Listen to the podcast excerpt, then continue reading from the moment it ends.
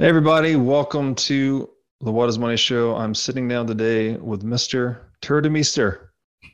Tuur, it's been a long time coming. Welcome to the show. I'm excited to be here. Hey, Robert. Glad to have you. Most of my audience probably knows you because a lot of us are Bitcoiners, but in case they don't, Tuur is a well-known Bitcoiner, been around for many years. Would also give you the labels of economist, investor, philosopher.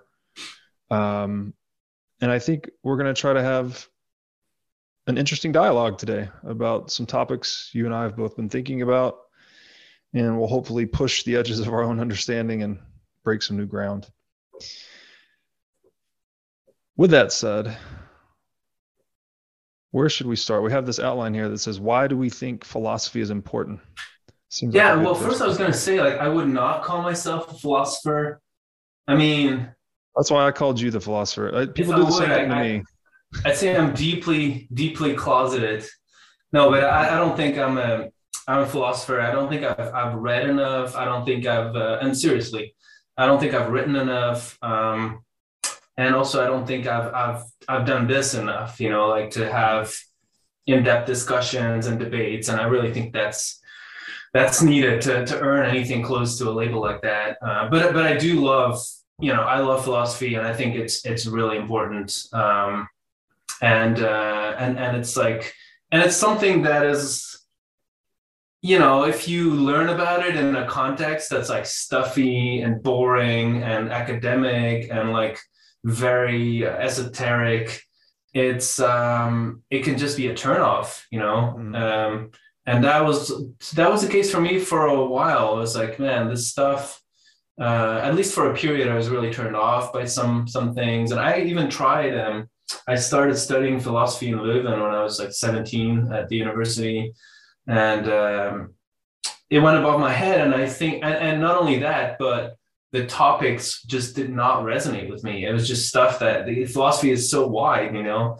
So I feel like if you can just, you know, if you can link it to something that is really burning inside of you in that time period, and then you find, you know, philosophical content or ideas or concepts, I think that's where it really comes alive, where it gives you gives your life meaning. And in my case, it was mostly about trying to, you know, how do I not become a cynic? Like that was one of my big, you know, missions, is like, how do I avoid that? And then the way to get there was to find truth, or things that I really believe are true. And then that is like gravity. Then it's like, there's something solid under my feet, and I can choose a direction, and I have agency. So that, to me, that is why personally philosophy is important. And in the big picture, of course, I think it's what probably makes us human, right? I mean, to find knowledge together, and to kind of just kind of grow from unaware to more and more aware, to get self-knowledge and knowledge about the world. I'm curious what got you on the track of philosophy. Well, I'd like to first echo back what you said, that I don't consider myself to be a philosopher. Sometimes it gets tweeted or said about me. They say the Bitcoin philosopher, which I'm okay with. If people want to call me that, that's fine. But sometimes they say self-proclaimed, or calls himself a philosopher. And I'm like, please don't say that. That's not true, and right. Doesn't sound right. So. Or if anyone calls me Think Boy, I'm gonna wear that with pride. I'll take it. I'll put it on a T-shirt. I've had a couple of Think Boys thrown at me too, and had to go to Urban Dictionary or whatever to figure out what it meant. But, I just consider myself extremely curious, and I always have been. And once I picked up the tool of linguistics, you know, and specifically reading on your own, kind of like at the age of, I guess, 11 or 12, when I started to seriously read, I've just been trying to satisfy that curiosity, right? Just reading different things. For me, it started with astronomy and astrophysics. I was like, what in the world is all this? And then it's, as I got older and became more about economics, what's going on in the world, world history, et cetera. But my, like, specifically why I'm weak in this topic is I haven't even read the Western canon. You know, I haven't read Plato. I haven't read Aristotle, Spinoza, Heidegger, all of these guys. There's so much I haven't read. I actually have a list put together. It's from a book called, the book's title is How to Read a Book. Sounds like a terrible book, but it's actually really good. And they recommend, they have the Western canon sort of outlined. And they're like, I think it's, if you read, don't quote me on it, but I think it's a couple of hours per day, you can get through this reading list in like 4 or 5 years. And it's basically the whole thing, right? Like all of Western civilization in a reading list. I've read maybe 1% of that. So like, no, I'm not a philosopher. I'm just a guy trying to learn. But I think I am philosophical by nature. My friends have always made fun of me that two things. One, that I like to do homework. So that was, you know, I've always, again, just been curious. I like to read, like to write. And then two, that I could never have, I wasn't good at small talk, basically. It's always some deep conversation about whatever. So this idea of serious, Robert, why are you always so serious? Did you hear that? Yeah. I do have a sense of humor. I don't show it enough on this show, but I'll try to do better at that. But this idea of having inquiry into the fundamental nature of things, I mean, like you said, that's almost like your human purpose in some ways. Like we are the animal that can deal with knowledge in a way that no other animal can. So it makes sense that we would scavenge for that knowledge, right? Or inquire into reality and nature and logic and all these things and try to extract it. So it's very enjoyable, just the pursuit, I think, of, again, satisfying that curiosity. But I read this recently. This is a quote. I don't know who said it. That basically, the usefulness of knowledge is always in action, right? It's not so helpful to just know a thing if it doesn't have some practical praxeological application of some kind, right? Otherwise you're just, what is it? It's like intellectual masturbation, like it doesn't serve any purpose. And so I think with Bitcoin, what's so crazy about Bitcoin is that it's so, I mean, seemingly impossible to get your hands around it. And it shatters your worldview on multiple levels. It's like, well, you thought you knew what money was, or you thought you knew what property was, or the state, or the way the world works, et cetera. It's like Bitcoin's like a pebble thrown into that glass house, I guess. And then you're left kind of picking up the pieces. And when you're picking up the pieces, you're like, well, this structure that I used, this prism that I used to evaluate the world doesn't work anymore. It's broken. So now I have to reestablish my philosophical anchor points to the world and like rebuild a new worldview. So I mean, that's the best articulation I can give for like why philosophy and Bitcoin are so deeply interrelated and very important, because if Bitcoin does succeed, like everything changes. Yeah. And when everything changes. Yeah, and it really, speaking to the paradigm you're talking about, the glass house, you know, like I was very, gloomy about, you know, the future of the world, because I was reading about these economic cycles. That was like my early research, and I translated this book about the history of banking and all that, and it just seemed like this forever repeating cycle of, you know, they get their act together, there's like full reserve banks, and then it devolves, and then there's more, you know, money printing, and now we live in a purely digital age. So I was like, oh no, this is even more of a nightmare, because then we're going to have, the world is going to be like Argentina, where every 10 years there's just a reset. So it's just so depressing. And then Bitcoin was like, whoa, like that gave me hope. I was like, whoa. And I guess to you know, what it started in the very beginning for me, philosophy was, I was terribly depressed when I was 15, 16. And one of the main things that made me feel stuck was determinism. I was struggling with like, am I destined to be, you know, become this person, you know, to be like these people that I see in my everyday life, you know, to get the same kind of afflictions and problems. And I felt stuck in that. And then ultimately it was like, okay, realizing I could just kill myself. Like, that's a genuine option. And then it was like, but that was so horrifying. Like, that, just, you know, really imagining it, you know, doing that. And then weirdly, that was like the ultimate, like, it crystallized the fact that, well, I have a choice. I can do this or not. And also it kind of like everything else became less scary, because it was kind of like, I have nothing left to lose. But so really, like, bringing down, like, really kind of that point of like, oh, like, I have a choice. And so that means, and that's kind of what you're saying, I think what you're saying about Bitcoin is like, everything is shattered, but now it's like, I got to build it up again. It's like, okay, well, what if I do have free will? Well, what does that mean? And it's like, I don't know how to do that. I know how to do depressed and determined, you know, I know that, but I don't know this other life. So that to me is where, like, philosophy became, you know, part of what I used to, and like reading Mises, you know, the Human Action, when I was like in my early 20s, he's just like, you know, he just says like, determinism is bullshit, you know, science is real, the truth actually exists, like these basic things. And he takes them serious and actually spells it out, you know, and like his take on that.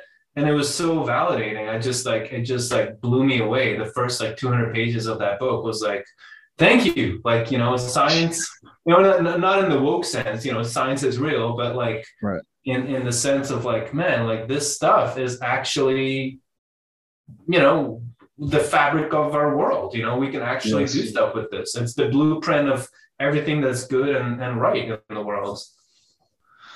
Yeah, well said, and lucky you for discovering Human Action in your 20s. I didn't get that. Yeah, very lucky. Until my early 30s, and it's a very difficult book, but so much in there.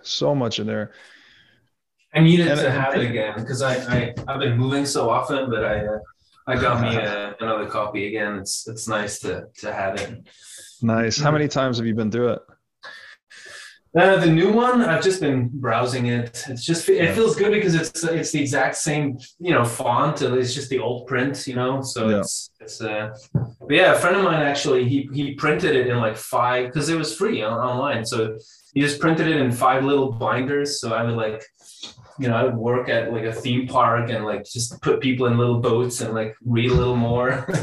It really, like, it was amazing. Yeah. That is wonderful. And, well, thank you for sharing about the suicide thought, because that is, I mean, it's very powerful.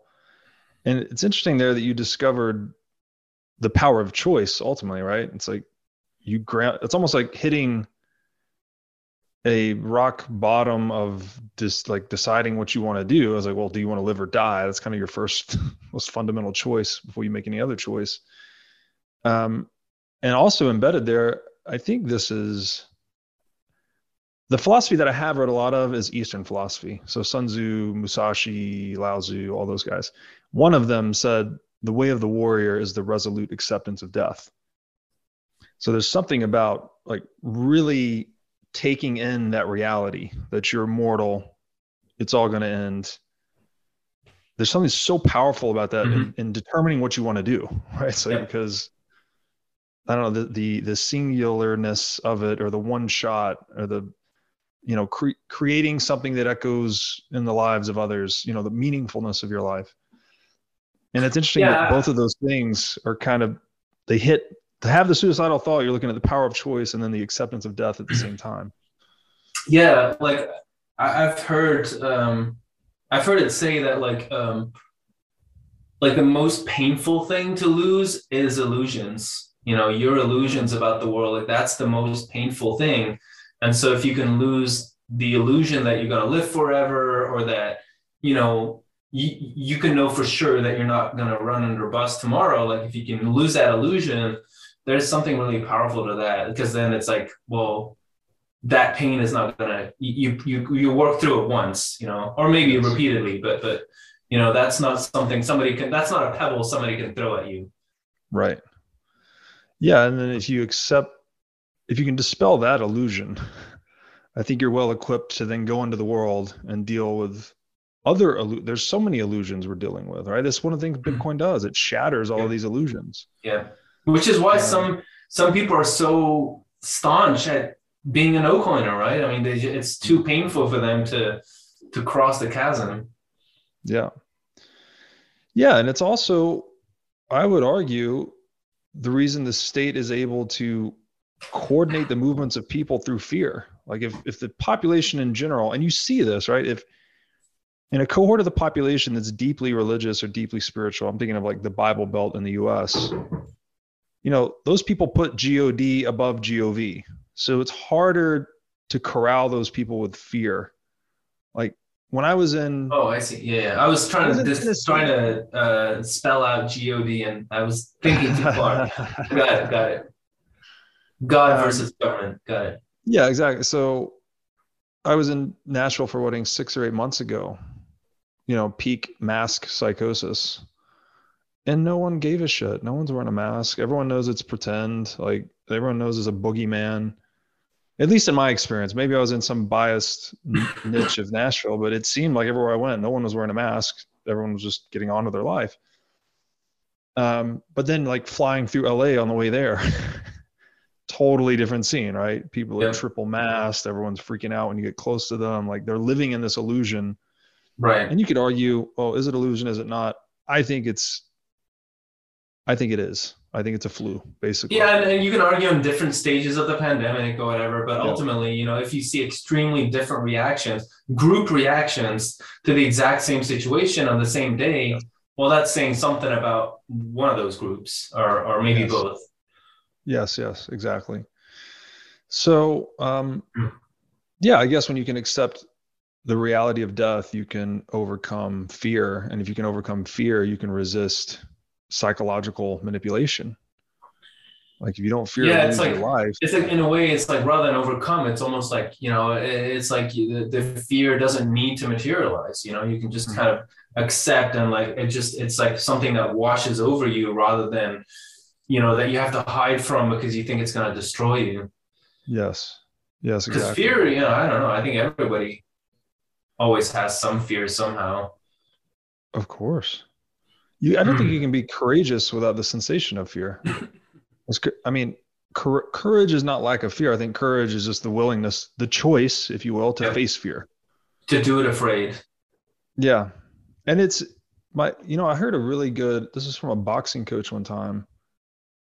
I was doing a little bit of amateur boxing, and you're very scared when you get in the ring and someone's punching you in the face. Like you have nerves, you know, you lose your training and all that. And he said something, his name was Ace Miller. He said something to me one time after a training session. He said, fear is like a fire. If it's uncontrolled, it will burn you up, but to control it is essential to life. So it's like, you need to harness that energy of fear. And then, you know, I guess approach it courageously and then channel it.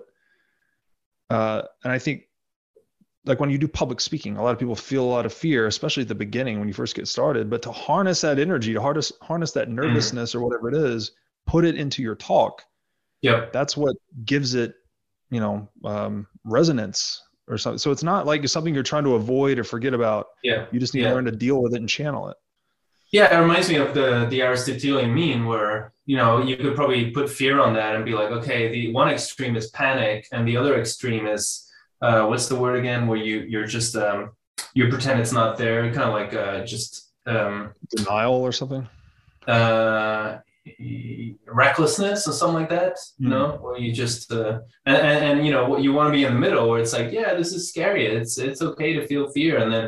And then it like it's like just part of your engine, you know, part of what is just you know, because I like, for example, this conversation I had, like I definitely worked through fear about it. I was like, you know, it's like talking about philosophy, and then you know, but I definitely had like stages, and like it's still somewhere there. But I'm trying to not, like, I don't know. I feel like I would just be less authentic if I pretended it wasn't there, you know, like, oh, I'm not nervous. What are you talking about? The Brits are like that. Like, oh, what are you talking about? You know, I'm not nervous. And then, like, that's Fawlty Towers, like, you know, in a nutshell. That's the illusion, right? Yeah. Yeah. Yeah. So on this topic, this is interesting. I've just been playing around in my mind recently where I'm trying to get to the root of fiat itself. And I don't mean just fiat currency. I mean, the idea of because I said so. Like, because an authority said to do something is why you should do it, under the veiled threat of something, coercion, violence, compulsion.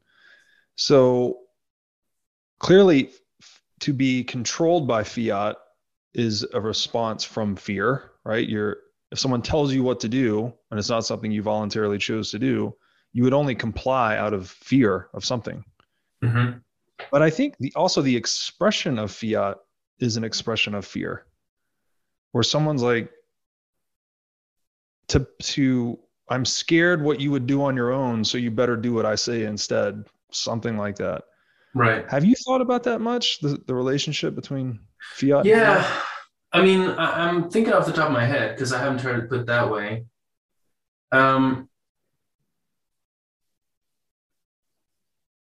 Like, I think there's different things that people do with fear, and I quite like the, you know, fight, flight, freeze, fawn, like that kind of, I don't know if you're familiar, but that's like in psychology and in therapy, like people often talk about it because they're like different, you know, fear responses in a way. And ultimately you could say like fear is like, well, your system is encountering something it doesn't want, and it's immediately trying to, you know, get away from it. And I think even like anger is often layered on top of fear. Like anger is the protector of the fear. So it almost makes it like a bigger emotion than what you would superficially think. Like, oh, fear is when you're shaking. And it's like, well, I think sometimes people look very angry when they're trying to protect, you know, the thing that's feeling vulnerable. But so, yeah. And so the fear responses, to me, freeze is, and maybe we'll get into it later, but like, I think maybe we should better park it and talk about it once, if we're going to hit on the four causes of conflict and then the four universal solutions. Cause to me, that overlaps, you know, there's four universal strategies to get out of the conflict, to get back to peace or stability. And so to me, those four F's, they map onto that. So I don't want to like lose listeners to all of a sudden dive into this technical thing. Yeah, perfect. We'll work our way towards it. So perhaps now's a good time for this second question of what are good approaches to studying philosophy? Do you have are you methodical about it, or are you more, I guess, flexible or carefree, like, or somewhere in the middle? How do you approach philosophy? I one of the things that I noticed when I was like trying to do, because before we started recording, we were talking about like, you know, that, and for me, it's the same, you know, what have we read of the Western canon? You know, very little, if we really, you know, look at all the books that we haven't read, the classics, so to speak.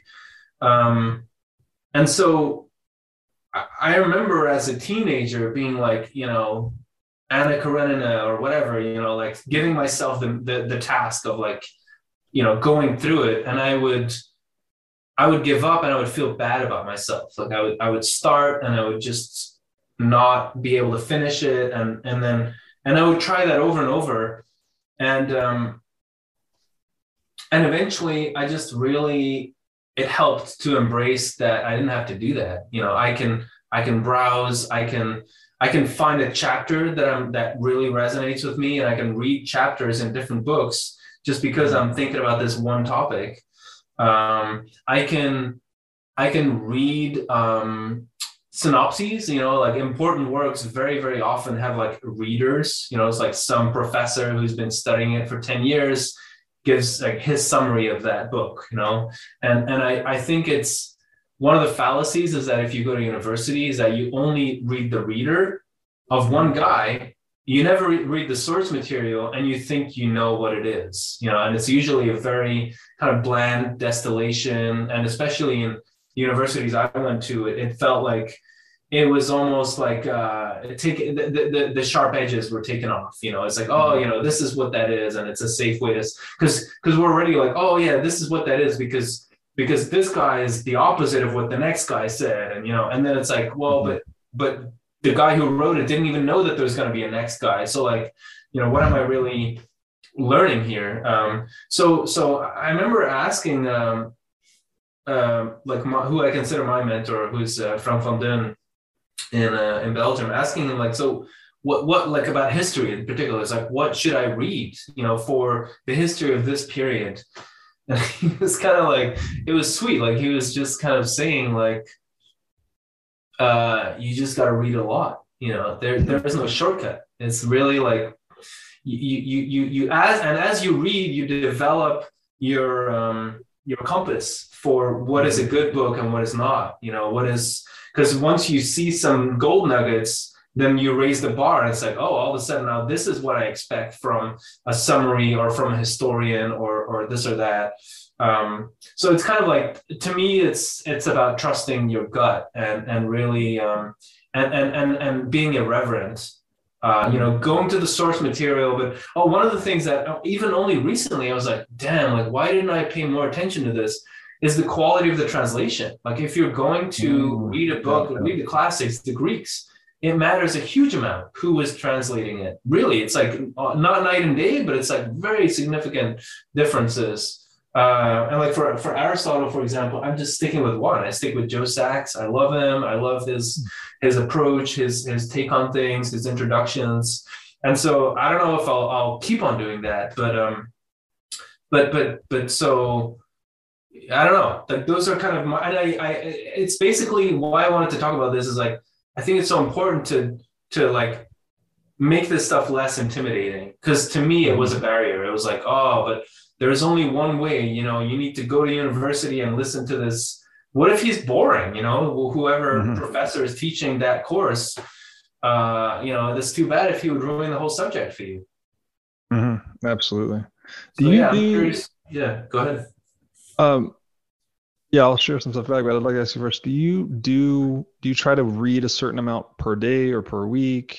Do you set aside a certain time of day that you do your reading, or is it just on instinct or something like that? It's something I want to like build it as my life gets more stable. I want that more. There are periods in my life where I wouldn't read any books, like long periods, just mostly because I was working through, you know, trauma stuff or therapy stuff. And it's just like, my life is just all about emotional work here and now. And or like you're building a business, you know, and it's just like, there's just no, which I don't think has to be true. You know, there's no time, you know, but, right. And so I guess the short answer is no. I try to like, sense if there are times when I really am feeling it, and then I just, you know, I'm in it for 8 hours a day, just nonstop reading, researching, writing. And then there's other periods where it's more like, you know, take off the pressure and it's about recharging and more, and also like orientation, like what do I want to do next? So I feel like if you're reading to just tick off, like, oh, here's another title, here's another one that I read. And it's like, okay, but what do you want to do? Like, that's not going to be in a book. Like, what do you want to know? You know, what do you care about? You know, to me, so that's why I try to really be okay with not beating myself over the head if I'm not reading enough or being very disciplined about it. But eventually I do want to get there because I think there is a lot of power in habit and in consistency. Yeah. Yes. Yeah, for sure. To respond to that particular point, I've had periods in my life where I was very regimented about it.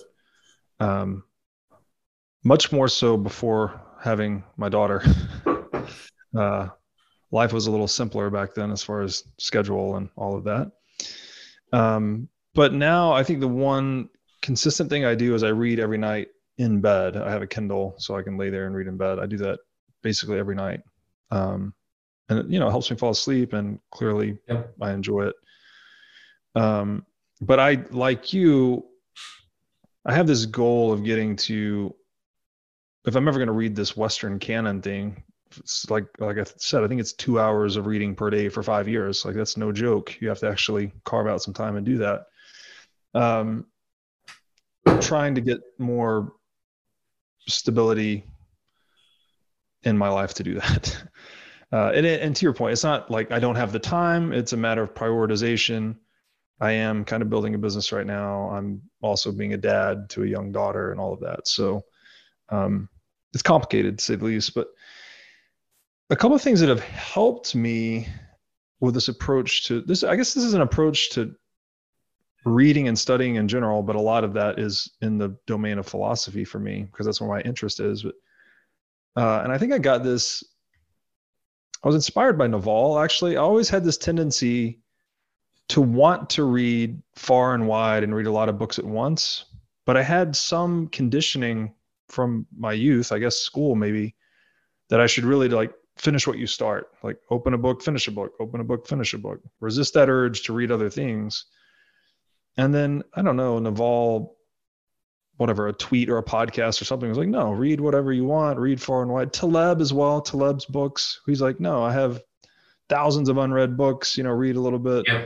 Just to give yourself this freedom, like true freedom to just like have a disciplined approach, but also don't be afraid to deviate from it and follow your interests or follow your intuition or whatever, you know, don't be afraid to start in the middle of a book, skip around, you know, not finish the book, whatever. I think all that's very powerful. That also, that book that I mentioned, How to Read a Book, they talk about synoptic reading, which there's an approach. Basically, you're reading the table of contents, then you're reading the index, and then you're determining like, okay, how does this fit into what I'm doing right now? And then you can be a little more targeted in that book. You don't have to go cover to cover.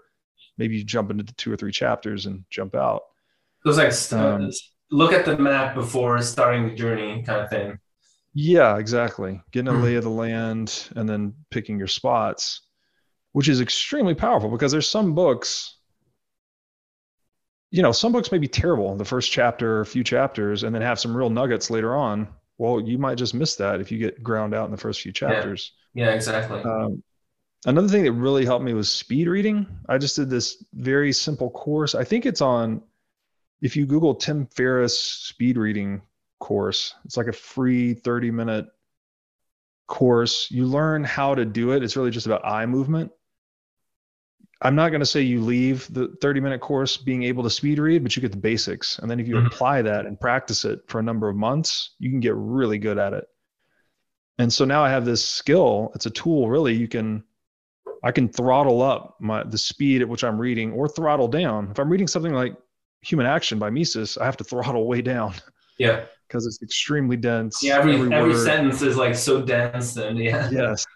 But then if you're reading a magazine or something, you can just fly through it. You know, you can read a page in 30 seconds or something.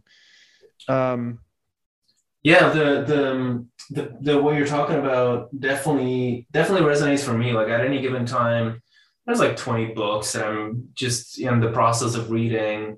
And I remember studying speed reading too at some point. And I think something about the attitude, I think, stuck with me, where it's like you kind of like shedding what's drilled into you that you got to just, this is how to read, you know. It's like, no, there's different ways. And depending on your need, you can kind of, like you say, throttle up or throttle down.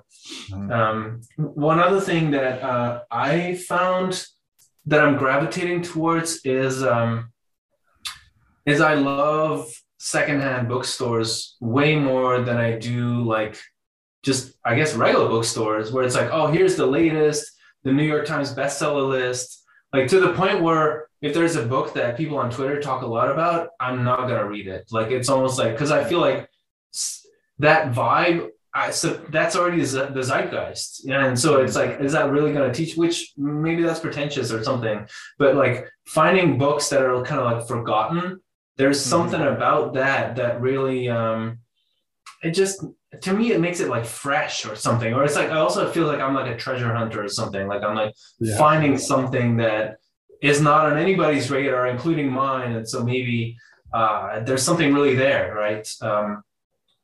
So that's been definitely a pattern for me, is like, just, I love those secondhand bookstores. Yeah. I big time agree on the older books, but not only the classics, but even just old, like text, they're just older books that they seem to be, there's so much treasure, so many nuggets in there, right? That a lot of people don't know. Like Human Action is a great example. Human Action, written in the early 60s, I think. And it was actually his, him just rewriting what he already wrote in German 20 years before. Right. The original was in 49, I think, and then he rewrote it for English. Yeah, I mean, it's probably, you know, of course, he probably would disagree that it's just a rewrite, but because after 20 years, but still, you know, and it was his, English was like his fourth language or something. Yeah. Yeah, it must have been this Herculean effort in his 60s to write that. Yeah, and you can tell when you read the book, it's very Germanic. And the way he handles English, neologisms, like what is that word? Yeah, but it's so damn good. It's really incredible. And he does not parse words. There's no wasted words. I don't think there are any wasted words in that book. Well, his brother's a mathematician. Maybe that, you know, is something that was in the family. It's like, don't waste people's time. Get to the point. Yeah, and he's an economist, so he can't be wasting people's time. Well, some do. Yeah, well, modern. That's all they do, right? But I don't know, I've developed quite the affinity for older books. And this is probably something I also picked up from Taleb. He goes through, I read all his 5 books. I read Antifragile twice, but he mentions a lot of the authors that he reads and their classics. And right. Don't be afraid. I think there's more value there going into the past than it is trying to stick to books that are presently published. I found a lot more value going into the past. Yeah, and I was just going to add something for me too, is like for me to realize that like my book collection it's like optionality. Like that's what I'm buying. If I buy a book, it's the option to read it at any time if I'm doing research.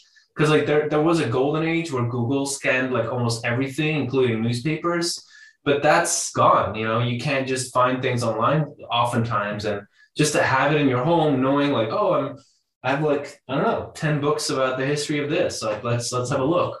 That to me is the value of a book collection, rather than feeling bad. Like, oh, like all these books I'm never going to be able to read. Right. Yeah. It's like, just like the sats you're stacking, you're probably not going to spend them all over, but yeah, good point. Good to have that wealth. Right.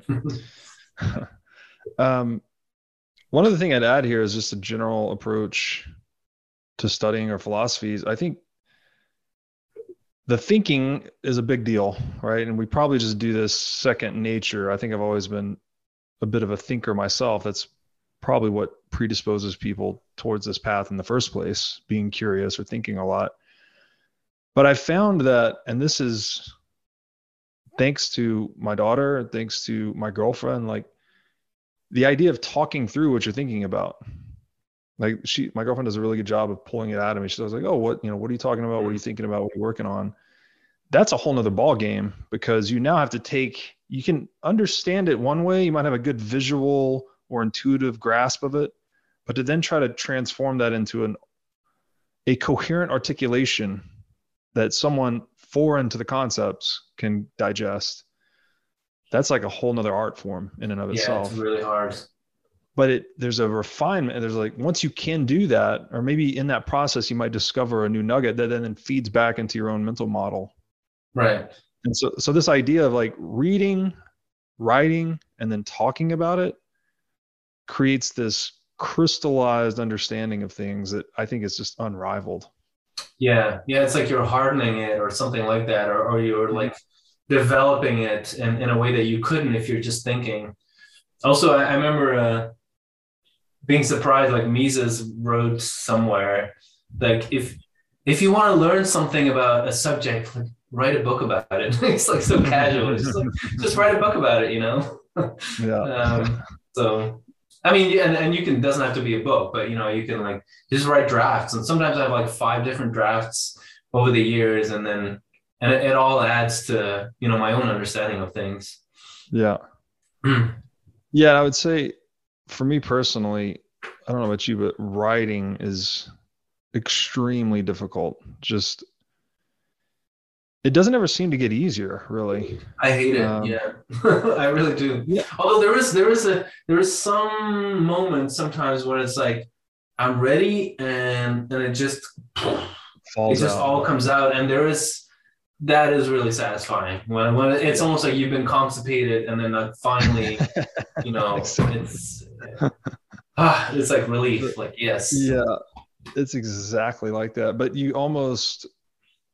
I mean, there's no laxative for it, really. It just happens sometimes, yeah. You know? Yeah, you gotta, although, yeah, I'm trying to learn. I do think there is something like the same we're talking, I think Hayek had a thing where, I guess as you age, you just want to have the habits more. And so he would just write for 2 hours every day or something, which to me is like, but maybe once you're 70 or 60, it's like, yes, there's a lot there that you can just, you know, write down. Right. But still, for me, it's like I don't know. It's hard for me to get to the point where I feel like I really have something to say to write down. Yeah. How do you? So on the topic of writing, do you? I try to do this. I don't do this perfectly at all, but to just write when I'm writing, to like get out this really rough draft of whatever.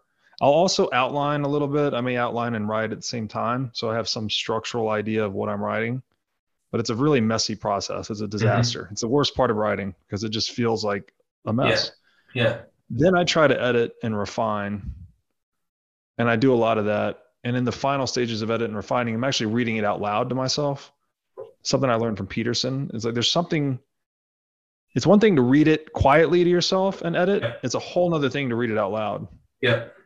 And then I publish. How do you... Do you have an approach to writing? It's similar. Yeah, I would say it's similar. I got me this like old-fashioned, well, it's a modern product, but basically it's an old-fashioned typewriter. That's the idea, where there's no internet on it. There's no nothing. You just type and you can send it to yourself in an email and that's it. And so that then you have that distraction-free, just, you know, dumping the draft. And there's not even... a cursor, there's a little screen, but there's not even a cursor to go up in the text, which is funny. So if you're not satisfied with the paragraph, you either have to delete all of it with the backspace or you just rewrite it underneath it. So that I'm like discovering more and more, like there's power in like very limited workspaces, you know? I used to think like, oh, I just need one laptop and that's it. I can do anything, but there's sometimes power or I do a lot on paper, you know, I have like outlines and notes and I might hang it on the wall for just kind of like, you know, passing by and thinking about it more. But yeah, the reading aloud, definitely.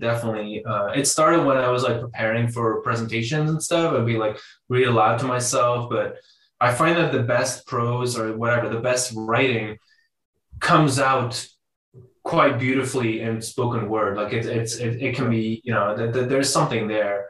And when something doesn't sound right, it's probably not going to be very pleasant to read either. Right. Yes, exactly. Yeah. Agreed on that. So I always read my tweets out. I don't. That's an exception. Like tweets are like, they're like the early, I should maybe be more careful with my tweets, but I'm pretty quick to just hit publish. Yeah. Well, that's kind of the incentive scheme over there in Twitterverse. So this is an interesting topic and the question is, what is philosophy of law? How is it different from economics? One of my light bulb moments in a recent conversation with Stefan Kinsella, who I'm sure you're familiar with. Oh yeah.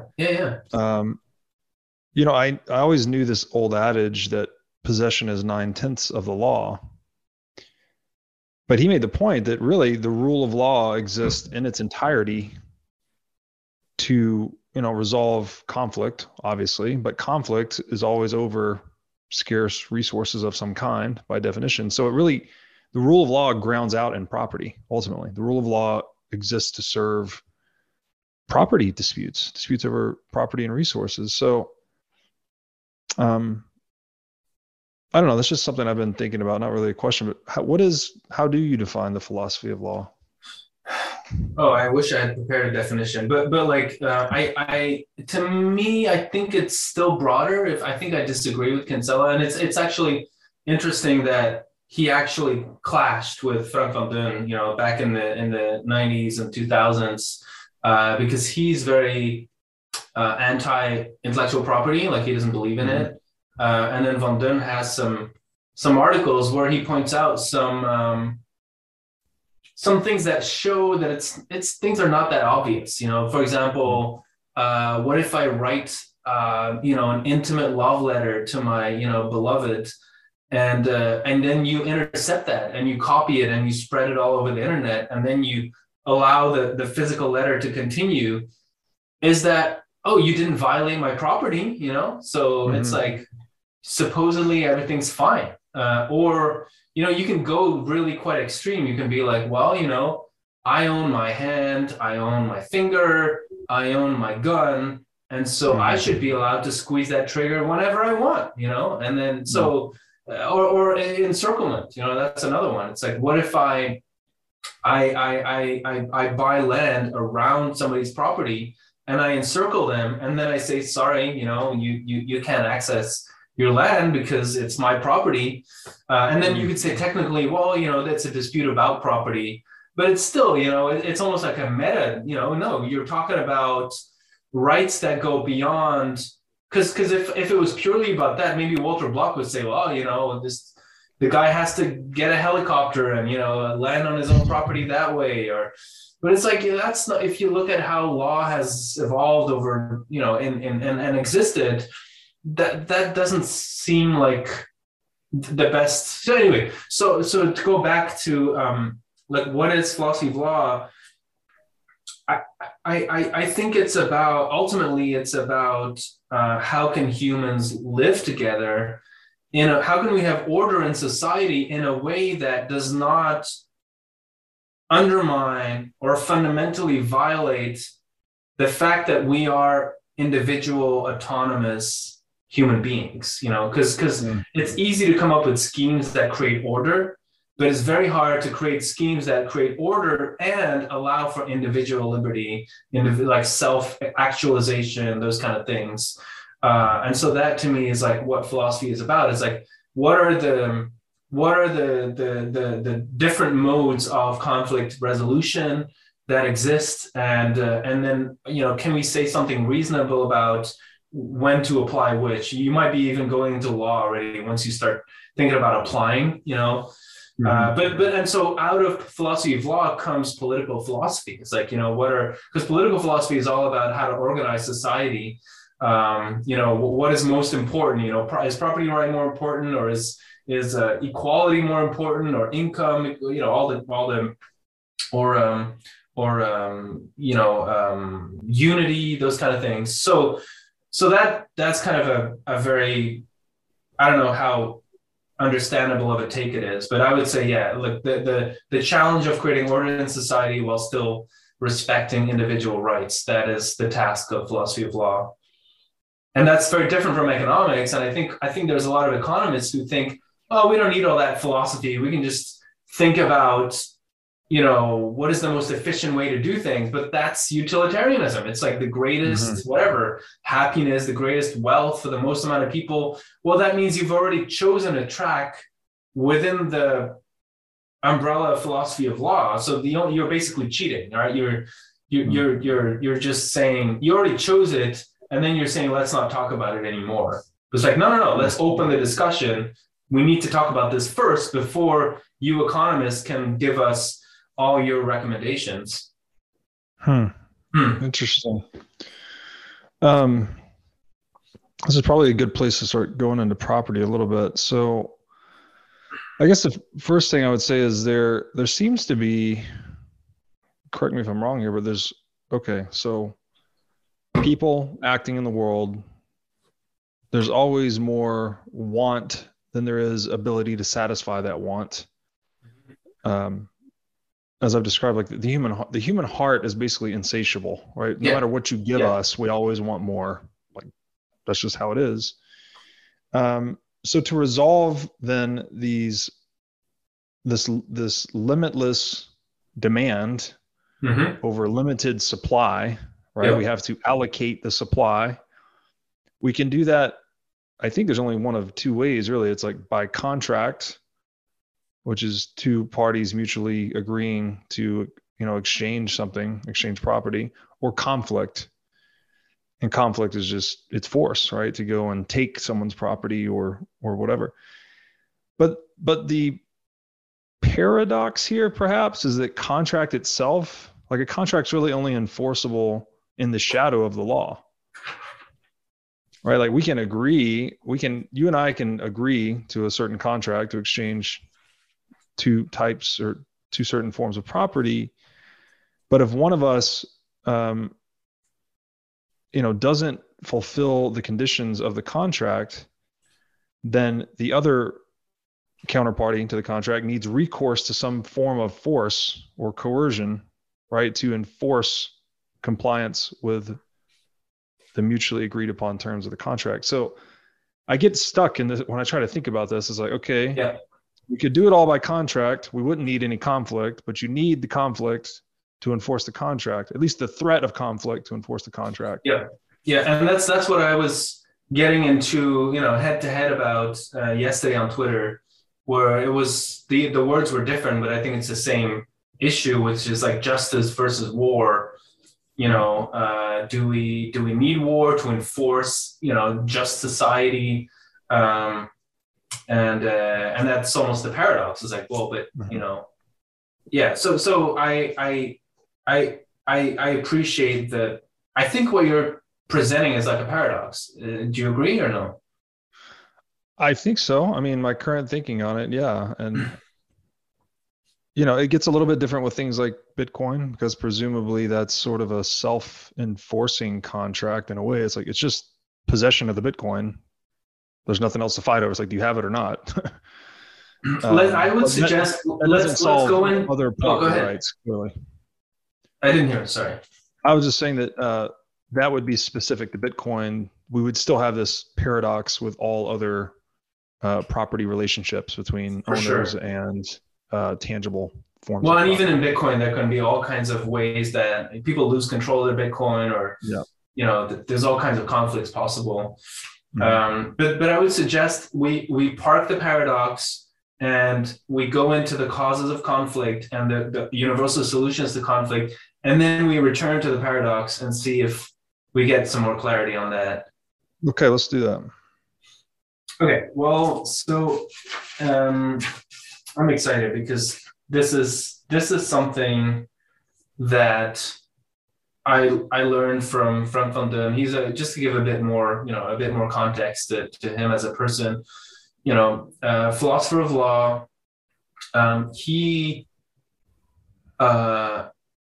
discovered, I want to say, argumentation ethics, or rediscovered it, or really refined it, because there are some traces of it throughout history.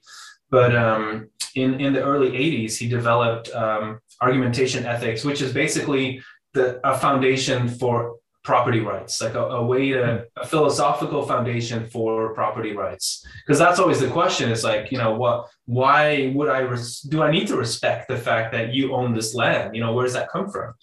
So it's been, especially among libertarians, it's one of the hot button issues, because we need to justify that we believe in this stuff. It's not just arbitrary. And so he came up with it in the early 80s, and then Hoppe, I think independently, also came up with it 5-ish years later, in the early 90s, I think. And then often Hans Hoppe, his famous book is Democracy, the God That Failed, Austrian economist from, I think he's from Germany, right? I'm not sure. I think he's German. I think so. That book is excellent. Democracy, the God That Failed. Jimmy Song and I did a series on it. Yeah. Oh, very cool. Yeah, so Hans Hoppe popularized it, and now is often credited with, you know, argumentation ethics, but it actually goes back to Van Dun. And he wrote his treatise as the fundamental principle of law, which is too bad it's only in Dutch available, but it's phenomenal. And eventually we'll probably translate it to English. So, but we would organize seminars with him, and it was just amazing to learn from him. And he did join a lot of Austrian conferences over the years. And it's funny because he basically was reading, scholastic literature, all kinds of stuff, and became Mises style, classical liberal, even Rothbard style anarcho-capitalist, and then eventually discovered that there's a whole literature about that, and he finally knew how to call himself. But so as a philosopher of law, he was just kept thinking about, okay, well, we want to resolve conflict. Well, what are the universal causes of conflict? What causes conflict in general? And so he came up, and I haven't been able to break it. I think it's rock solid that there are four necessary causes for any kind of conflict ever. And I think we can best explain it with an example. So we just need to find something that's desirable. I don't know, maybe like a steak or something. Does that sound good? Or pancakes, or I don't know. Yeah, let's do steak. All right. Okay. So let's say steak. Okay. So what do we need to have a conflict? First of all, we need to have more than one person. I know that sounds very like basic, but it's like, if you have unity, if there is only one being, then there is nothing to have a conflict about. So you need plurality. So you and I. Okay, so we have two persons. All right, that's the first building block for a conflict. We're going to need four boxes to tick. So two people. All right, and then we need to have freedom of access. Let's take that freedom of access. So we need to have access to the thing that we desire. Because if you and I live in North Korea, we can like fantasize all day long about filet mignon and this and that. It doesn't matter. It could be on the moon, right? We're not going to have an actual conflict about this. But if we're in the same room and there's a juicy steak there, we might have a fight over it. So that's the other thing. It's like freedom of access. And then you kind of feel where Bitcoin is, that's where Bitcoin shines, because you can regulate that access really well. And then what we also need is diversity of opinion. Because if I want the steak and you want for me to have the steak, there's no conflict. If there's consensus, there's no conflict. And then finally, what we also need is scarcity. Because if there's like 40 steaks in the room and they're all equally good, well, we're not going to have a conflict today. Maybe eventually, but not today. So if there's abundance, there's not going to be a conflict. So we need to tick all the boxes. We need plurality. We need diversity of opinion. We need freedom of access, and we need scarcity. And so then, by starting there, then you can go to, okay, well, what are the universal solutions to conflicts? It's basically you take away one. That's all you need. Wow. So if we can take away plurality, meaning we take away the fact that we are multiple individuals with our own wills and our own autonomy, well, then that's kind of amazing. We have peace. And I think, and that's what Van Dun argues, like that's kind of the philosophy of communism. That's where, you get this, I was reading this book. It's quite amazing. It's Architecture of the Stalin Era. Right. And so it goes into just the kind of thinking that went into and most of this stuff was never built, which is kind of, it kind of shows how dysfunctional it is, because it's an illusion, right? You cannot think away plurality, but they were trying. And what you can end up with is this larger than life, like these monumental things that strip away all humanity. And they're like anthills. Like if you think about these structures, like there's just like big blobs that are way too big, and it it doesn't work. But if everyone tries to believe it, you can kind of weirdly make it work for a while. So anyway, that's kind of like unity. That's the political. The political, there's a lot of other ways to look at unity, but from a political point of view, it would be like pretty much communism. Yeah. And then you can go to, you know, the next way to solve conflicts would be to restrict access. So instead of freedom of access, you can restrict access. And that's where technology has been amazing, right? Because having a lock on your door, having a lock on your car, having cryptography, you know, all those things allow us, and also even in nature, right? If you think about, you go from these, whatever they're called, like protozoa, or like just single cell organisms to like something that lives in the ocean and actually has a hard shell. Well, that is restriction of access, right? A turtle, right? You protect yourself against the environment. So, so of course it's related to property rights, but it's kind of more primitive than that. It's more of a mechanical way to restrict access. I would say property rights is actually a level higher still. So, but that's one way, you know, restriction of access. I can be like, look, well, I don't know what I do with the steak to, you know, I don't know. I mean, basically I could have the knife, right? And I could say, look, I'm going to pinch you if you try and get this. So I'm restricting your ability to access the steak. So I could do something like that, like self-defense kind of thing. And then the next universal solution is consensus, where it's like, okay, let's agree. We are different people. We do have access to the same thing. The steak is in the room. It's scarce. There's only one. But what if we can kind of work out a system where we somehow still agree? Maybe I have a steak today and you have one tomorrow, and we do it that way. So that's where you get these negotiations. That's where, like in the most primitive form, it's probably like kind of like a tribal environment where people start to like be like, okay, well, you get these roles. Like, how about I'm the magician guy, and you can be the lumberjack, and you know, and I can, and he can be the tribesman, and whatever. And then people feel safe with that. Like, there's a kind of there's a big cultural element where it's like, okay, like like unity to me is about unconscious programming, whereas consensus is about conscious. Like, we acknowledge we're separate people, but we're consciously programming ourselves to agree with each other. And that's why, of course, when society changes a lot, well, the consensus gets all wobbly because it was an operating system for a reality that doesn't exist anymore. So you get all kinds of conflicts. And just to not dwell too long, but then the final solution to conflict is abundance, right? As you take away the scarcity. And of course you can either create abundance, which is, you know, a lot of the American dream is about that. You know, you start from the bootstraps, you build a company, your widget is better than cheaper than the other, you know, it's true, you know, it creates peace. You know, if there's wealth, abundance, it is much less likely for conflict to happen in that environment. And then there's also the ideological version of it, which is, let's just vote for abundance. Let's just try and will it into existence. That's like the fiat, what you're talking about. Like, let's just declare there is abundance, you know, minimum wage, you know, I don't know, like a social support net, you know, free healthcare, free this, free that. Like, that is the ideology of abundance.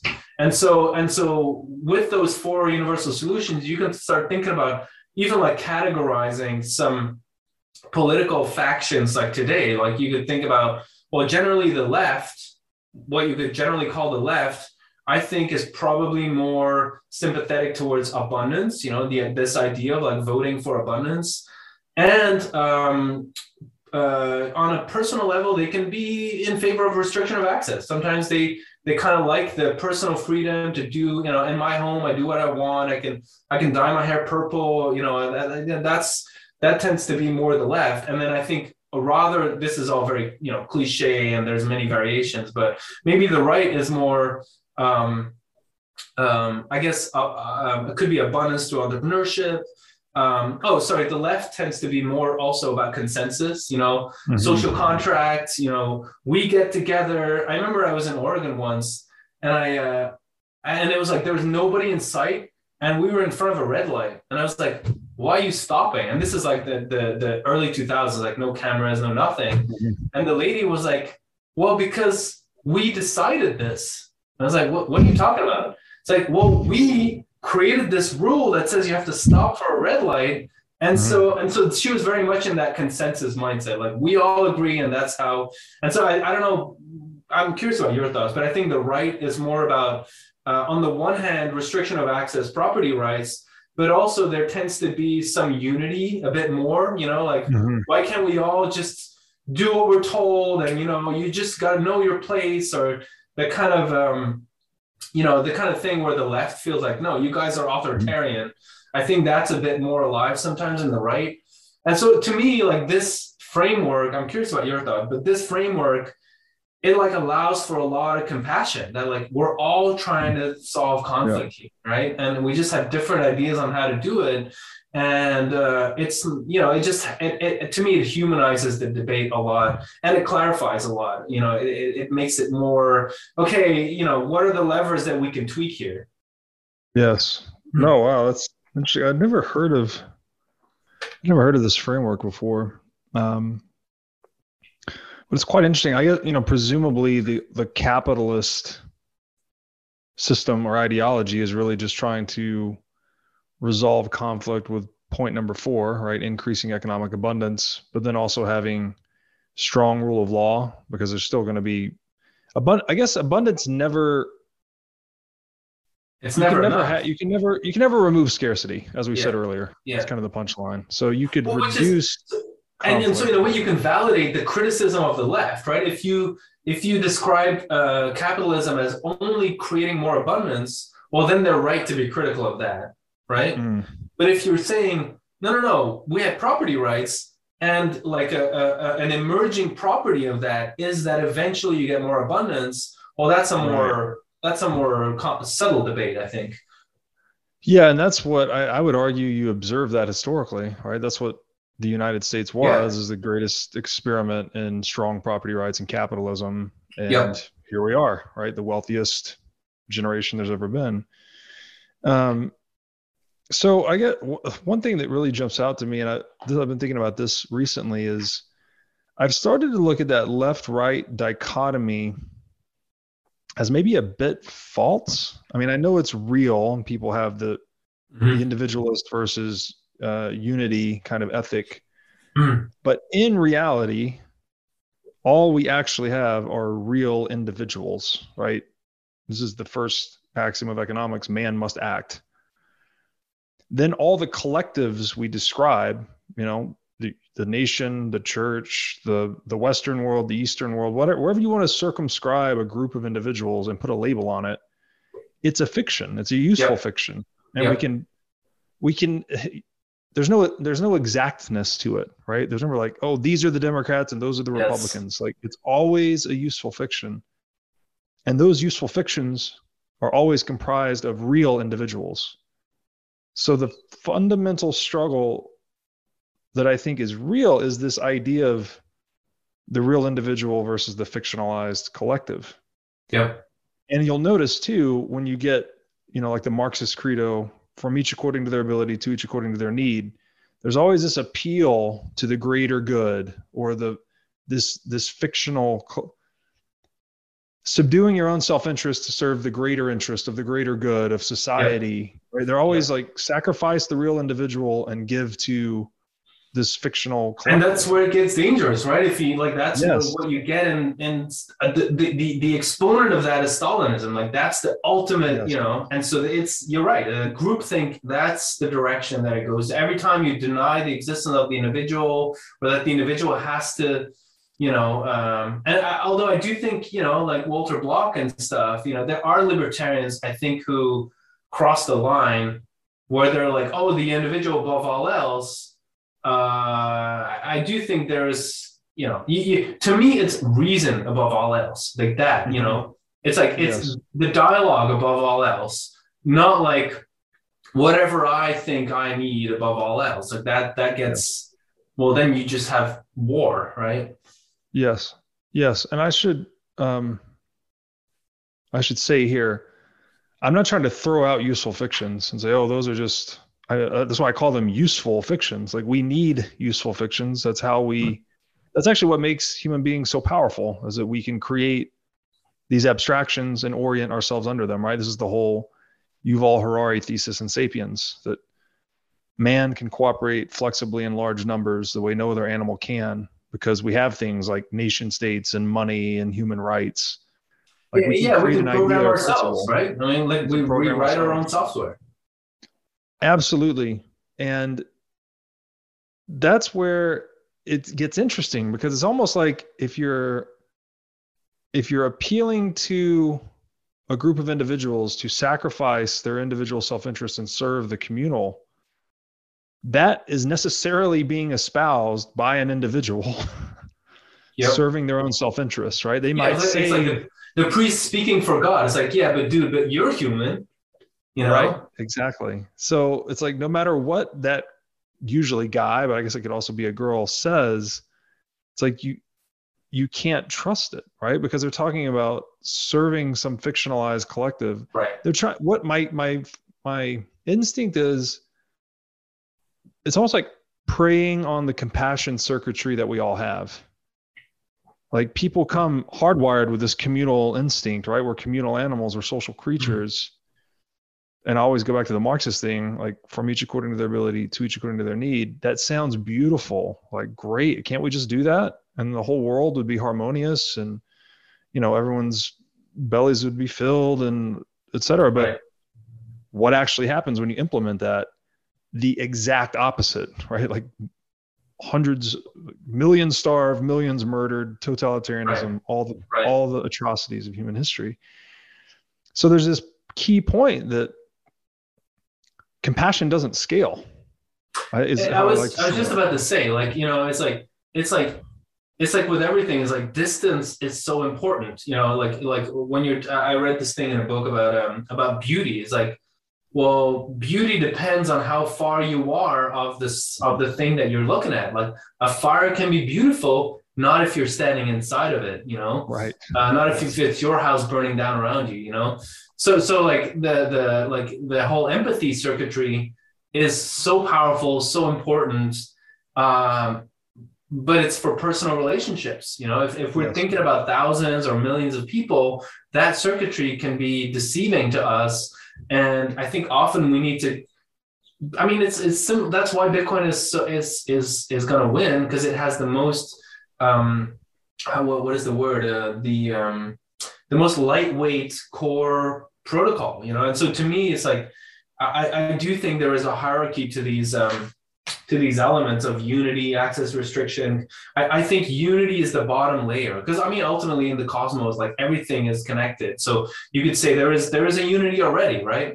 But when you're thinking about, like, human society, well, what kind of unconscious programming do we all need to make this work on a larger scale? Well, that's very minimal. Like, we don't need to agree on a lot of things. Maybe it's something to do with some form of language. Like, if we can kind of learn some form of language, if we can kind of be aware of our individuality, you know, that's all very minimal, you know, but because those are the things that you learn as an infant before you can talk, you know, by being your body's respected, you know, the kind of the things that you do to a toddler, like, you can't get them to agree with how you're raising them, because they can't even talk yet. So in a way, you are unconscious. Whatever you do is unconsciously programming them. You're the role model, and so it's like that layer of unity. Sure, there's a place for it, but it probably should be quite small. And then as we grow up, we should be able to be aware of it and tweak it as, you know, however we need it for our lives, or for, I don't know, not for society, for us individually. Right. There's. You know, maybe the Dunbar number of 150 people, there's like, there's some degree of compassion there. But then as you move in concentric circles, like, say from the 150 people closest to you to the 45 people closest to you, there's more compassion there, maybe in your church or whatever. And then you get down to the 15 people closest to you, your friends and family, there's more compassion there. Yeah. And then down to the 3, like your core family unit, there's maximum compassion, right? Yeah. Total communism. Yeah. Right. I'm not billing my daughter for breakfast. You know, I'm just giving the shirt off my back, so to speak. Right. Right. And that's one of Taleb's points. He calls it the scale variance of your political ideology, where he says, I'm a communist at the family scale, but I'm a total capitalist at the geopolitical scale. Yeah. And the people who like are on a soapbox talking about we need compassion, those are often the people with the most dysfunctional family backgrounds, right? They're often the ones who fail at, you know, living compassion in their very personal relationships. Yes. And you hit the nail on the head for me when you said self-programming, because that seems to be key here too. It's that the understanding that we're all running software and that we all can be programmed. If you understand that, then you're probably going to try to program yourself as best that you can. Put yourself around the right people, read the right books, travel, like live healthy, whatever. You'll adopt better habits. If you don't understand that, then someone else is likely to prey on that. They're going to program. It's like you're giving them the keys, right? Yeah, you're like, go ahead. Yeah, so it gets a little bit almost metaphysical here, because again, we're living in these useful fictions, right? We're all inhabiting this story of whatever it is. We're Americans, for instance. We're Bitcoiners, I guess you could say more loosely. We're entrepreneurs, whatever. It's a story. Yep. And when you're inhabiting that story, you're kind of in a trance of some kind. And like, this sounds a little bit crazy until you see a bunch of people walk into a movie theater, for instance. Everyone just buys their ticket. They sit in the theater. You've got your back to strangers. You don't know any of these people. Like, how do you trust them? And everyone's quiet during the movie. Like, we're embodying the ethos of this story or something. And it allows us to collaborate with strangers, right? Which is really stop to think about it. And you go out into the city, you're just around all these people. Yeah.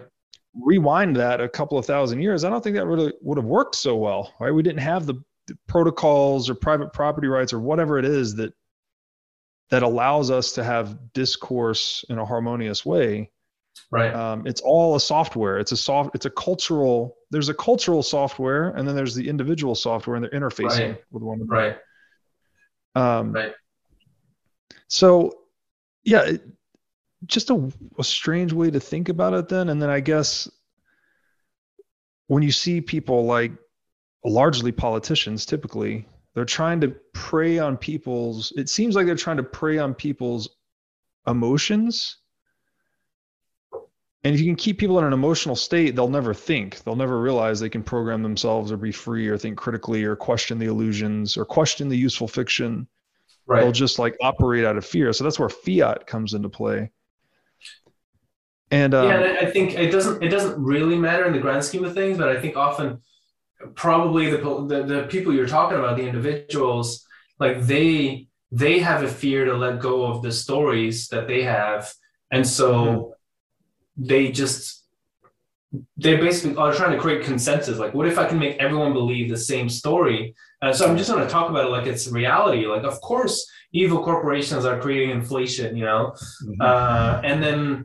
and then other people can deal with the weirdness that you're just making shit up and it doesn't make sense, you know, like you just outsource it in a way. But it doesn't really matter what goes on for those people and like those politicians.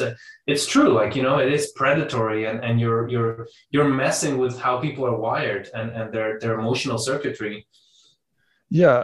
And one last, so again, thinking about fiat a lot, I've been trying to understand, like, where does this, it's almost an evil impulse in a way, but also not. And here's why. I was, again, raising a young daughter. I raised my daughter by fiat. Mm-hmm. She's 3 years old. She doesn't know what's good and what's bad. And she, you know, don't run down the stairs, don't swallow the marble, you know, all the things that can really hurt her. Mm-hmm. I have to say, no, don't do that because I said so. Yeah. You know, I can tell her why, but ultimately it's an authoritarian approach, right? And you have to do that with your kids. Yeah. You need to program them. You also want to phase out of it over time. Yeah. You don't want to be telling your 30-year-old not to swallow the marble and not to run up the stairs. Like, you're doing it with the intention of grooming them for autonomy. But it seems like there's some weird schism, some psychological schism on humanity where like adults grow up and they feel like they still need to do this to other adults.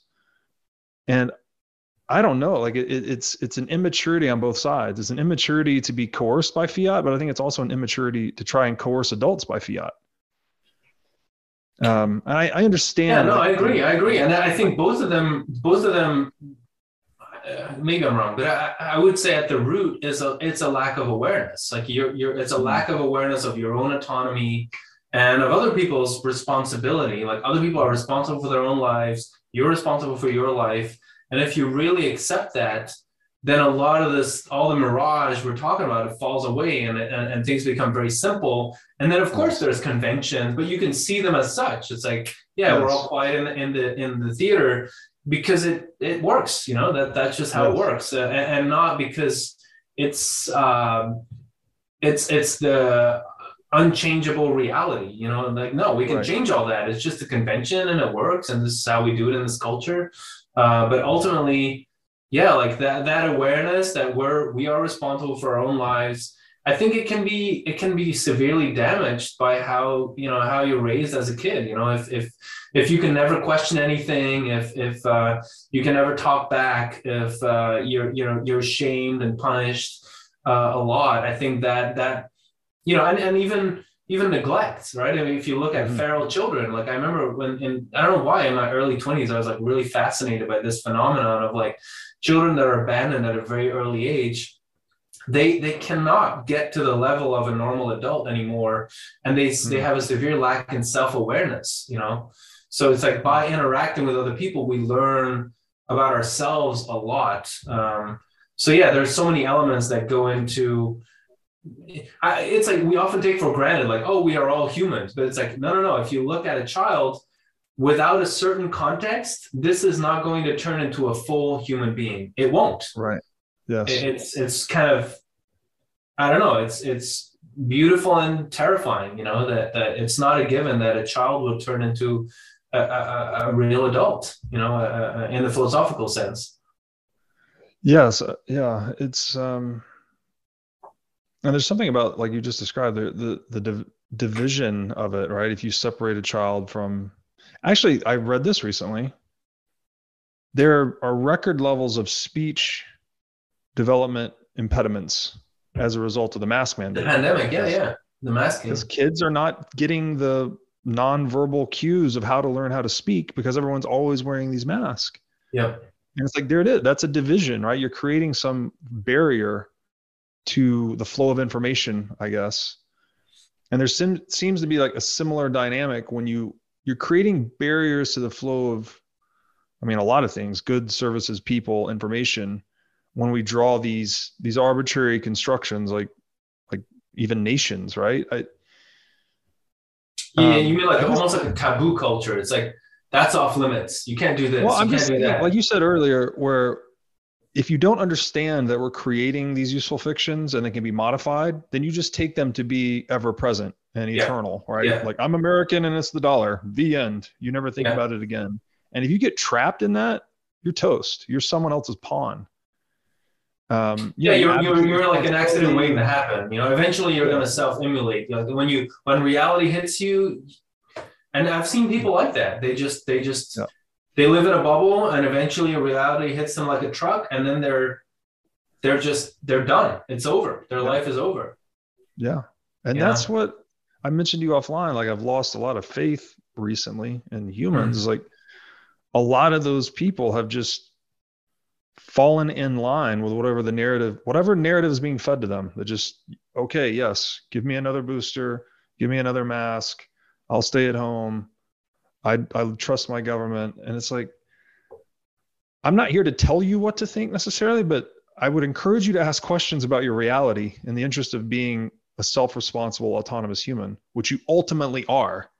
Yeah. Like you can't get rid of that reality. You can't wish it away. You can't outsource it. You're ultimately always responsible for yourself. And it's just disturbing to see people not operate from that level, I guess. There might be a silver lining to all this for the young generation, because you could argue that more than we were able to growing up. The young generation now is going to see roughly two categories of adults. Like they're going to see people that melt down, panic, like go into rages, all that stuff.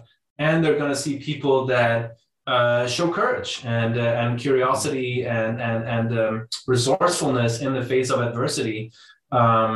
And that'll, I think it'll make it more clear, you know, that there are two paths, roughly speaking, in life that you can go to, you know, more humanity, or you can kind of, what is it? In these old books, you read them, they write about like, you know, genius and then Philistine, like the you know, the opposite of genius and humanity is like, you know, the brute, the, you know, the primitive, the Philistines.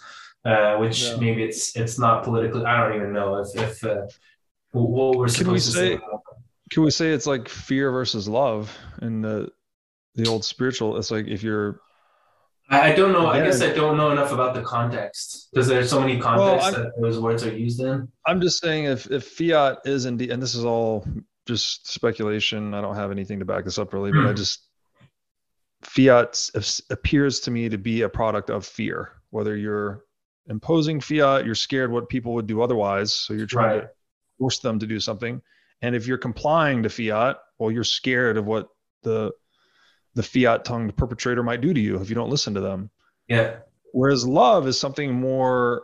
I mean, love's a whole deep, complicated word. But in many spiritual books I read, it's like you have to decide: are you acting out of fear? Or are you acting out of love? I see. There's not really a lot of middle ground there. So I guess love would just be not acting out of fear.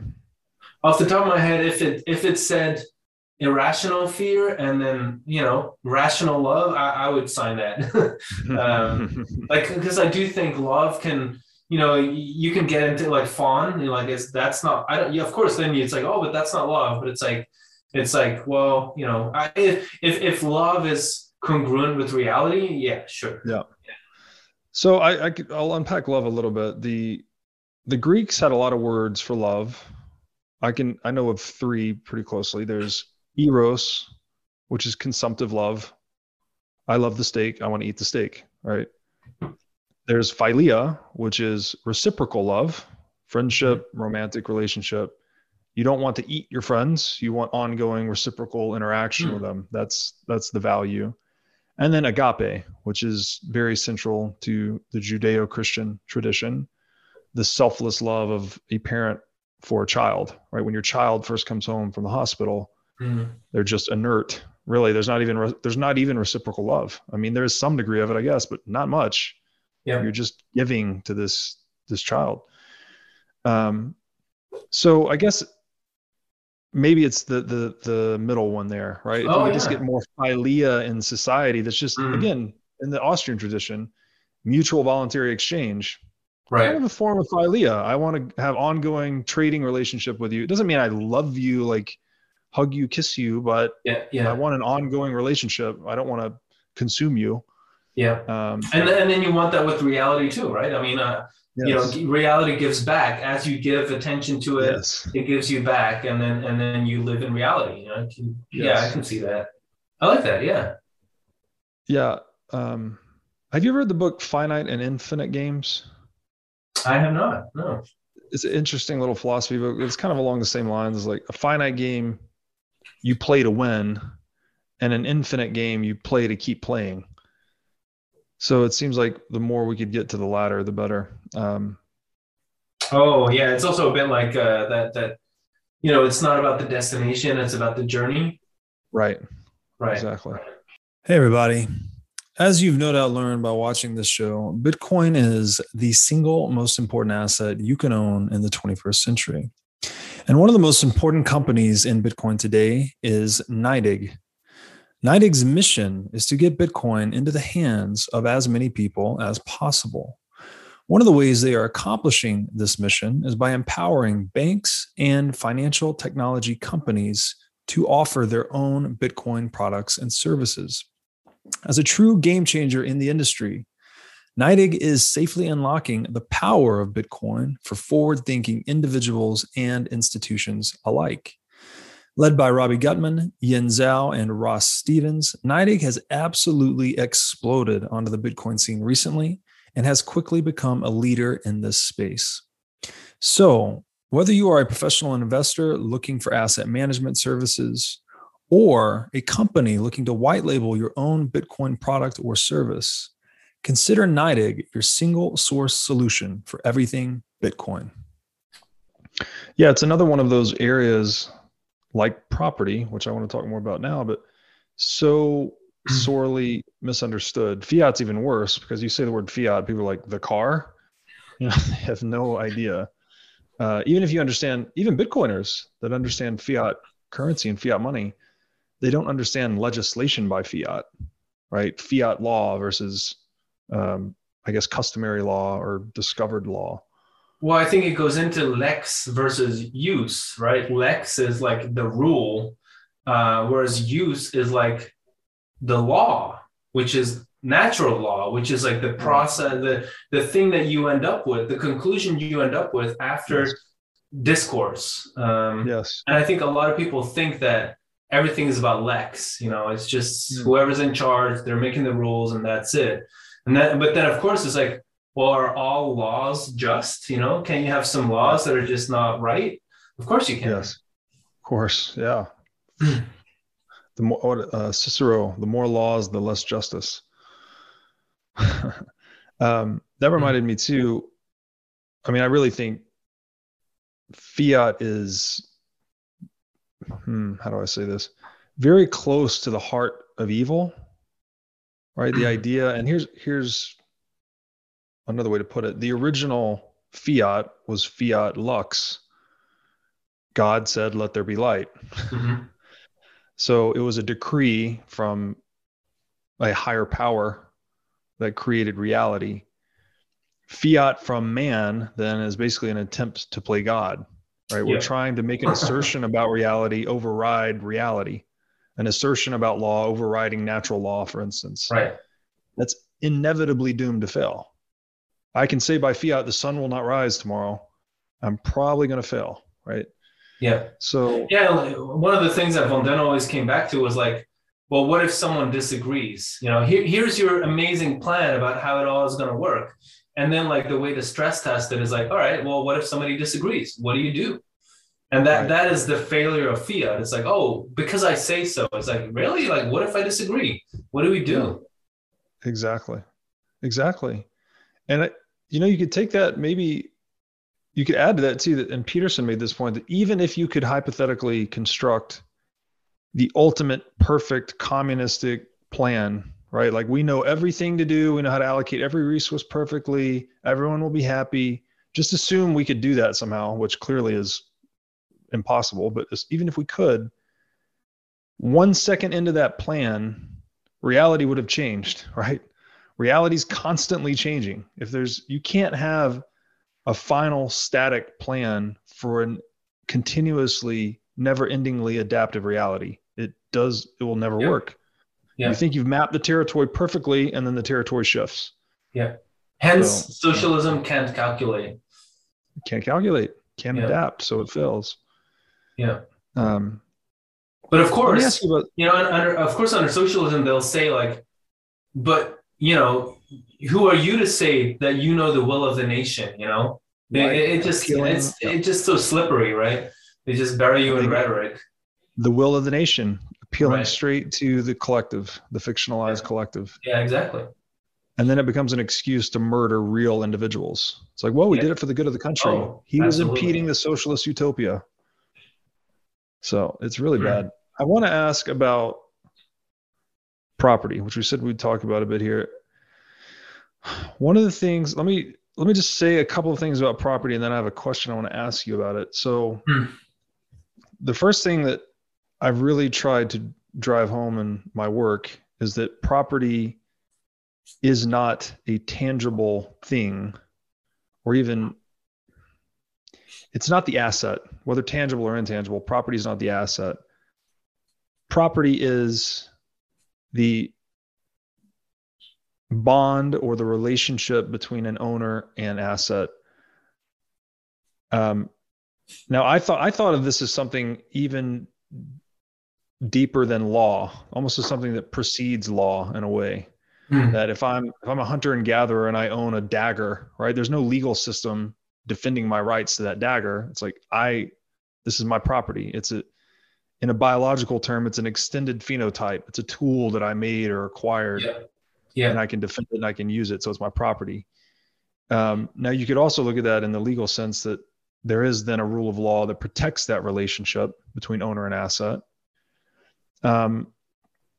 So looking at property in the non-legal sense, I also think it is a product of freedom. And the way I look at this is in the natural law tradition, we have life, liberty, property. Life would be your future freedom. If you take someone's life, you've stolen their future. Basically, you kill them. They have no more future. Yeah. Their liberty is your present freedom. If I throw you in jail or incarcerate you or otherwise restrict you, I've inhibited your ability to express your freedom in the present.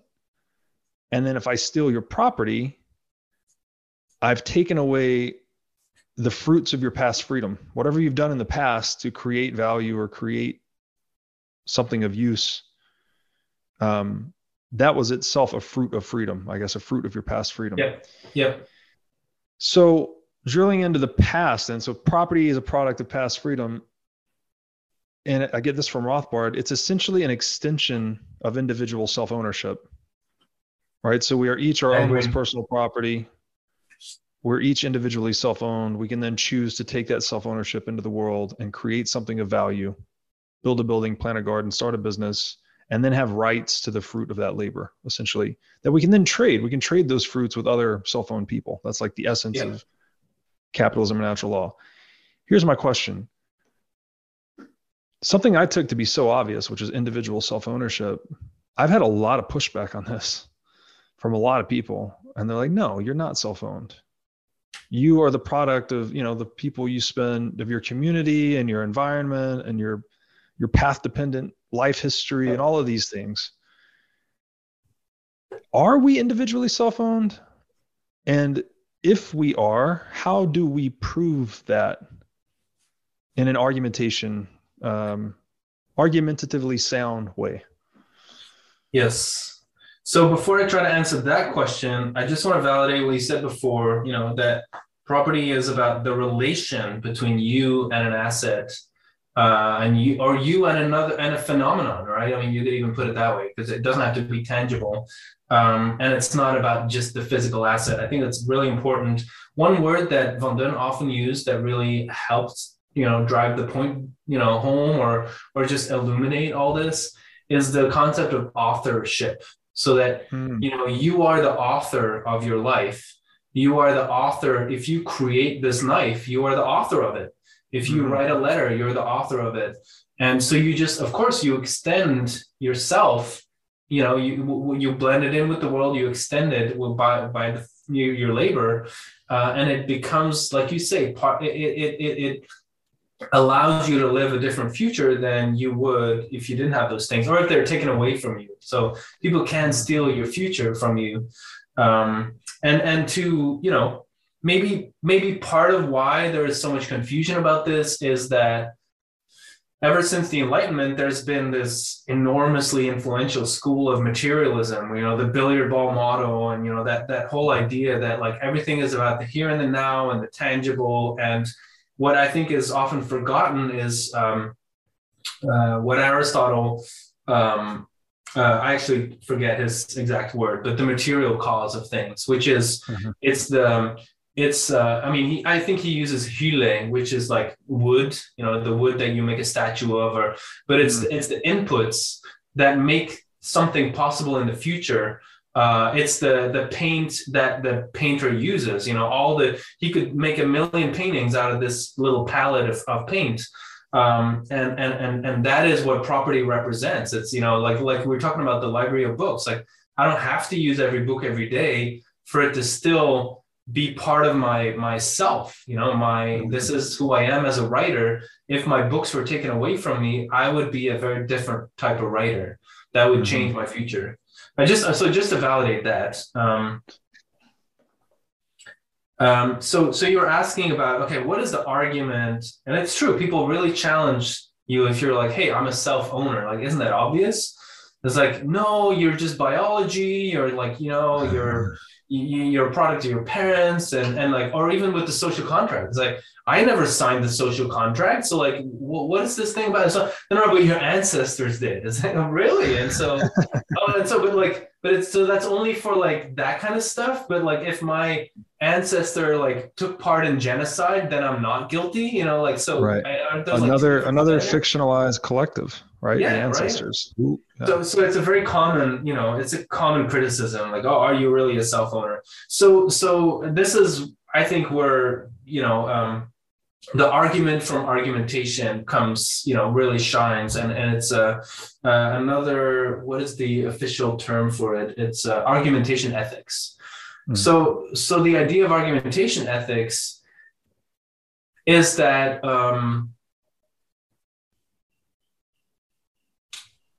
we are, our essence of human being is that we are a conversational dialogue is just so central to who we are, and so if you choose to go in a dialogue with me, you are implicitly respecting an ethical framework that underlies that. You're implicitly acknowledging that I am a self-owner. You know, you start talking to me. It's like, okay, well, if you ask me a question, in order to get an honest answer, you cannot threaten me with force. You have to respect that, you know, you can't tower over me, all that stuff. And so that's the very beginning of, like, you know, and so it's self-refuting to talk to someone, to disagree with someone that they are self-owners, because in the very act of disagreeing, because we're both agreeing to disagree, I'm acknowledging that you're a self-owner. And so then if I'm like, yeah, well, whatever, I'm still going to threaten you with force. Well, then it's like, okay, well, now we're no longer in a dialogue. You're behaving like an animal, so I can treat you like an animal, which is get away from me. I'm closing the door, whatever, self-defense. So it's kind of like, and it's not, it takes time to work with this stuff, to realize that it's not a little, you know, mind game to do this. You know, it is a proof, which doesn't mean that, how do I say this? There's many ways to validate a certain reality, but this is one that is particularly simple, straightforward, easy to do. And it goes to the heart of this very core human activity of dialogue. So that's kind of, you know, one way to explain argumentation ethics. And of course, then it's also like, if I threaten you with theft, well, then again, I'm unlikely to get an honest answer from you, right? If it's like, oh, only, you know, what do you think of this? And if you give me the wrong answer, I'm going to steal from you. Well, then that's, so again, that also validates that our property is an extension of our individual person. That's super helpful, actually, because, okay, yeah, agreed on dialogue, first of all. And also, just small tangent, but I think that might be the great power of the digital age. Actually, what we're doing right now, just engaging in dialogos. Whereas in the 20th century, media was not, there wasn't much dialogos going on. We had a little bit of talk radio that a few people listened to. Maybe you got some there, but most of it was, again, agenda, like talking at people, sound. One-way programming. Yes, exactly. So now we moved from the one-to-many models of the many-to-many dialogos. Yeah. And so in the digital age, maybe that's the great hope here, is we're having a resurgence in dialogue, and that will help the human collective to use a useful. Yeah, you could even argue that there is a part of the printing press revolution that actually undermined a tradition of dialogue that did exist. You know, for all the flaws that the scholastics had, their model of pushing knowledge forward was very much about debate.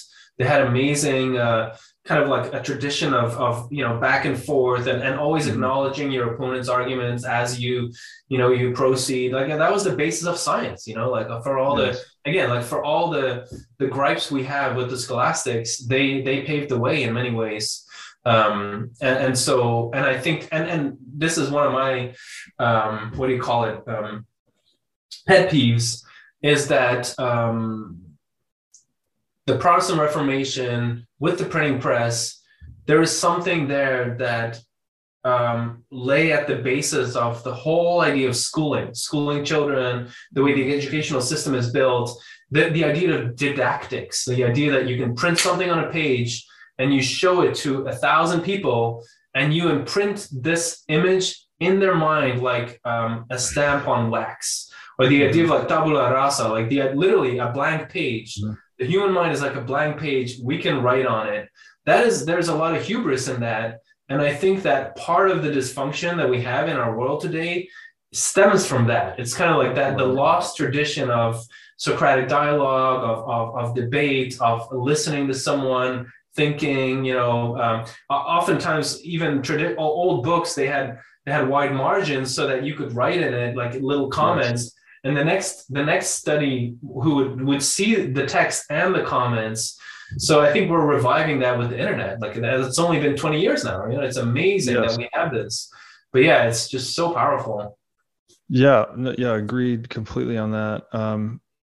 So what I appreciate you adding here is dialogue, as actually engaging in dialogue, is implying individual self-ownership.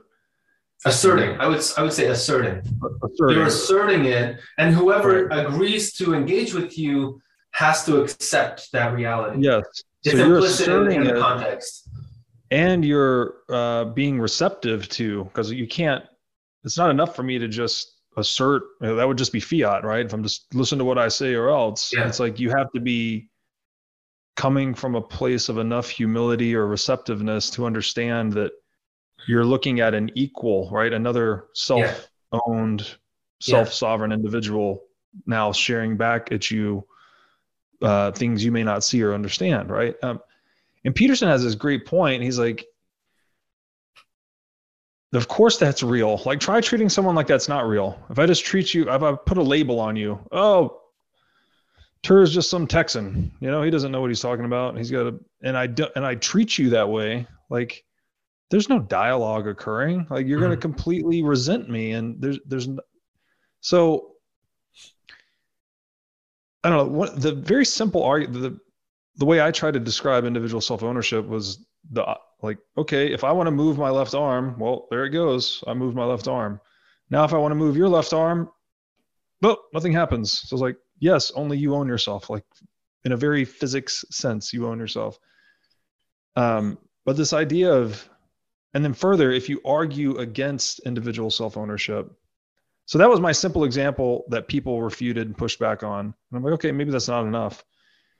So then I tried to take it a step further and said, okay, if you argue against individual self-ownership, if I sit here and tell you, I don't believe in individual self-ownership, I think it's wrong. Is that not an act of individual self-ownership for me to formulate my own opinion? There you go. And as soon as someone can agree that we agree to disagree, that's where you got them. Because then if they think long and hard and if they're logical, they'll end up with life, liberty, property right there. Yeah. As soon as they can agree, okay, well, I don't think you're a self-owner. And then you're like, okay, can we agree to disagree? And then they're like, yes. It's like, thank you. Yeah. Agree to disagree. That's all it takes. Because then, but they have to think through the consequences of what they're saying. Yes. And then what you just added to me was, okay, to argue against individual self-ownership is in fact an act of individual self-ownership. Yes. But also to discount another person's individual self-ownership. I guess I'm just kind of referring back to the earlier arguments. Like, it doesn't work. Like, people aren't labels, I guess is what I'm trying to say, right? What's that? Is it Whitman? Do I contradict myself? Well, so be it. I'm vast and I contain multitudes. Like, everyone's like, like, of course you see people expressing it everywhere all the time. Okay. That's incredibly helpful. One concept we haven't mentioned, and this is just, it's not elaborate. It's not an adding, really. It's just a word that I think is vital to what we're talking about. So if I say you are not a self-owner, what I'm doing is engaging in a performative contradiction. Mm-hmm. Performative contradiction, like my act is self-contradicting. And so, because what I'm not doing is validating the obvious context that we are engaged in. Mm. So by saying that someone's not an individual self-owner as a human to a human, you're expressing your individual self-ownership, which would then imply because they're a human, they're individually self-owned as well. Is that the contradiction? Yes. Yes. And then like there's a similar argument for free will, right? Mm-hmm. And where, you know, the stronger you're asserting, I don't have free will. Well, and I disagree with you. It's like, well, the fact that you even think it matters to have this discussion means that on some level, you do believe that you can convince me. And, you know, this free will is all around us. Right. Mm. That's interesting. Yeah. Yeah. So it's a performative contradiction, but you can't argue against it without refuting the premise of the argument. Yeah. The only thing you could do is, because that's ultimately when you actually, I've done this with people like who actually believe this stuff, that people don't self-own or don't have self-will. Ultimately they'll say like, but what if I just hit you in the face? Or like, what if I just walk away? It's like, all right, well, you can choose to behave like an animal, but it doesn't mean that, you know, it doesn't change reality. What is it? Ayn Rand is like, you can deny the reality, but you're not going to escape the consequences of reality or something like that. Yes. So it's like, it's self-defeating still, right? You can walk away, but it doesn't change reality. It's still a choice. Yeah. Yeah. Wow. Interesting. Okay. Let me ask you about that. This is a bit of a stretch maybe, but this idea of most, if not all, animals and organisms are territorial to some extent. Mm. I don't think it's all actually. I read a book called The Territorial Imperative, and I'm pretty sure it made the case that most animals are territorial. And territoriality is a precursor to reproduction. Basically, you want the plot of land or the nest or whatever is particular to your species so that you can show your competence as a member of that species and attract a mate to reproduce and pass on the genes, you know, the Darwinian impulse. Is property the human institution we have wrapped our basic territorial impulse in? I think maybe you could agree. You could agree with that, but I think it's dangerous because any kind of comparison with the animal realm, you can get into these utilitarian rabbit holes, and you can start losing track of the fact that ultimately the individual is what's sovereign, and that, you know, having self-awareness, having access to reason, being able to go into engage in dialogue is what makes us human. And there's a phase shift there. Like it's a different dimension that we live in. So I'm always hesitant to be like, oh yeah, of course it's, you know, is that, but of course, you know, yes, you know, to live together, you need certain things and, you know, maybe could you formulate it again? The is this, that? Yeah. I guess I'm asking about this in terms of establishing the genesis of property. Like freedom, for instance, in just a natural environment, freedom for a puma, right? The puma is only free to the extent that it can defend itself in its territory, right? And it's sort of true, again, I think, for humans. Even if you look at us, look at the nation state, right? We've established a boundary, we've defended it. Within the boundary of that nation, we have created this social institution called property rights that, instead of it being kind of law of the jungle property, whoever can claim whatever territory, the biggest, meanest, we've instead tried to create a hierarchy based on competence instead of dominance, something like that. But I'm asking to see if, really, to put property in a more firm foundation. It's like, no, this is something like territoriality is something that's natural to life. We've just taken it and put it in this institution that, instead of killing each other to take property, yes, we can actually be like, go and be a good entrepreneur, serve the interests of the consumer. Right. Then you can acquire more property, more territory, whatever you want to call it. Maybe one way to talk about it would be that, like, you know, scarcity is just a given. And so in order to navigate this scarce world, we need to, like, assert ourselves a little bit. Like, we need some territory to have a little bit of abundance, you know, to just have like that little bit. And then it's like, okay, but how do we negotiate the fact that we all need that? Well, what we want is a consensus over that principle, like that, you know, even in practice, we might disagree on particular, you know, property rights conflicts, but we agree on the concept, like we agree on the kind of the whatever, we need the blockchain, you know, the idea of like, this is how we do things. We, you know, that kind of thing. So yeah, I mean, I think there is something very core, like we need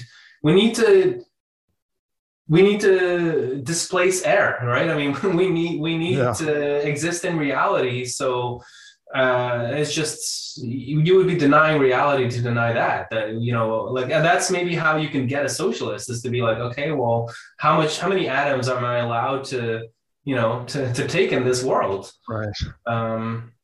Yeah, it's inevitable. We're going to take some space, and that we're going to bump into each other, and we need a way to navigate that, hopefully with just, you know, you cannot never have conflict, but it's more about like, how can we, yeah, like, how do you resolve it? Yeah, how do you resolve it in a sustainable way? I think that's probably key, right? You know, in a way that's repeatable, and that doesn't blow itself up eventually. Yes. And so, you know, I've had this series going on with Jason Lowry. I don't know if you followed much of his work on Twitter, but he has this power projection thesis about, I guess, sort of, I don't want to put words in his mouth, but sort of like that. Like, you have to defend your property for it to be your property, basically. You can defend it yourself, you can outsource the defense, or you can just trust that someone won't violate your property. Trust is usually a pretty bad strategy, right? You need to have some mechanism of defense, whether that's rule of law, national border, whatever. But here again, we encounter what I think is a bit of a paradox, because, okay, we trust the nation state to secure us, to preserve this economic enclave, that we have strong property rights, we have access to rule of law for nonviolent dispute resolution over that property. But that very institution holding the monopoly on violence seems to inevitably turn on its own customers over time, right? And again, back to taxation being that fundamental schism. Yeah. Like, it's the only business in the world deriving its revenues from non-consensual exchange. And when it seems like when it hits a limit to its own growth, maybe either the market's not bearing enough revenue for it, that the state starts to lean into this violation of property rights via taxation. And maybe this is connected to the boom and bust business cycle too. Like, we have the boom and bust business cycle through violation of property rights through currency debasement. Maybe we have a civilizational boom and bust. Yep. Like a fraud cycle.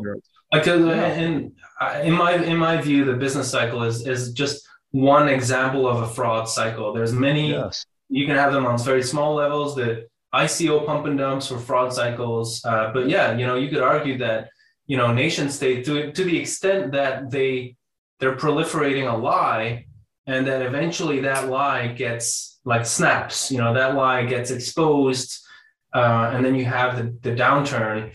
It generates errors in society. People make decisions based on the lie. Those accumulate, and eventually it all unravels. So yeah, I guess, yeah, we're back at that paradox about, you know, war versus justice, or what did you say? Property versus, you know, maybe violence. Contract versus conflict, I think I said. Contract versus conflict, right. So I think something that is rather invisible, but I don't think you can deny it, is that, and you see this when you compare different cultures and countries around the world, is that the people that are the enforcers are vastly in the majority. And like Game of Thrones has examples of that as well, where it's like, you know, the slaves are far outstripping, you know, the ruling class. And so I think the explanation, which is also the Boétie, like the book we're talking about, why does the king rule even though we're millions and he's only one? I think it's the programming. It's like there is a consensus about doing things a certain way. And so I would argue that it's the consensus, and the way to keep the consensus healthy is to have that continual dialogue, which is like the open source development. Like you keep stress testing and like launching things on testnet, and then eventually, you know, you have a BIP that gets accepted, and then gradually you build institutions in layers, you know. And in societies where that consensus is very brittle, you just have way more chaos, and you need a lot more enforcers. So that's, I would argue to Jason, is that his name? Yeah, Jason Lowry. Yeah, I would say that it's not at the core is the consensus, and the consensus can be kind of can be brittle and fallacious and fraudulent, or it can be healthy and vibrant and all that. And that no army can fix anything. Like, you know, might doesn't make right. It can't, you know. The only thing you can do is maintain the consensus for longer. But if the consensus has a bunch of lies in it, it's going to break down eventually. Like Raoul Powell, like suppressed volatility eventually leads to hypervolatility. So I think it's dangerous to say, oh, we need all these enforcers and this threat of violence and all that. Of course, you know, like we were talking about the animal, you know, if you are debating with someone who cannot agree to disagree and they're going to attack you, well, yeah, of course, but that's part of the consensus. Like you want a healthy societal debate so that the dysfunctional fringe of society gets a proper response where you can be like, all right, I'm going to close the door. And that's where you get into maybe, you know, you can blacklist certain people. You know, that's where insurance companies can play a role. You know, historically, you know, it was what's it called? Not extradition, but you would push someone out of the city, you know, if they continue. Exile, right? You can, you know, if they continue, you push them out. Same with the family, right? Sometimes, you know, or in friendships, if someone keeps hurting people, then you can say, look, I'm not going to be friends with this person anymore. So I don't know, maybe that's kind of the start of a solution, is to like think about the thing that's often invisible is the consensus, you know, and then is the consensus healthy or is it more corrupt?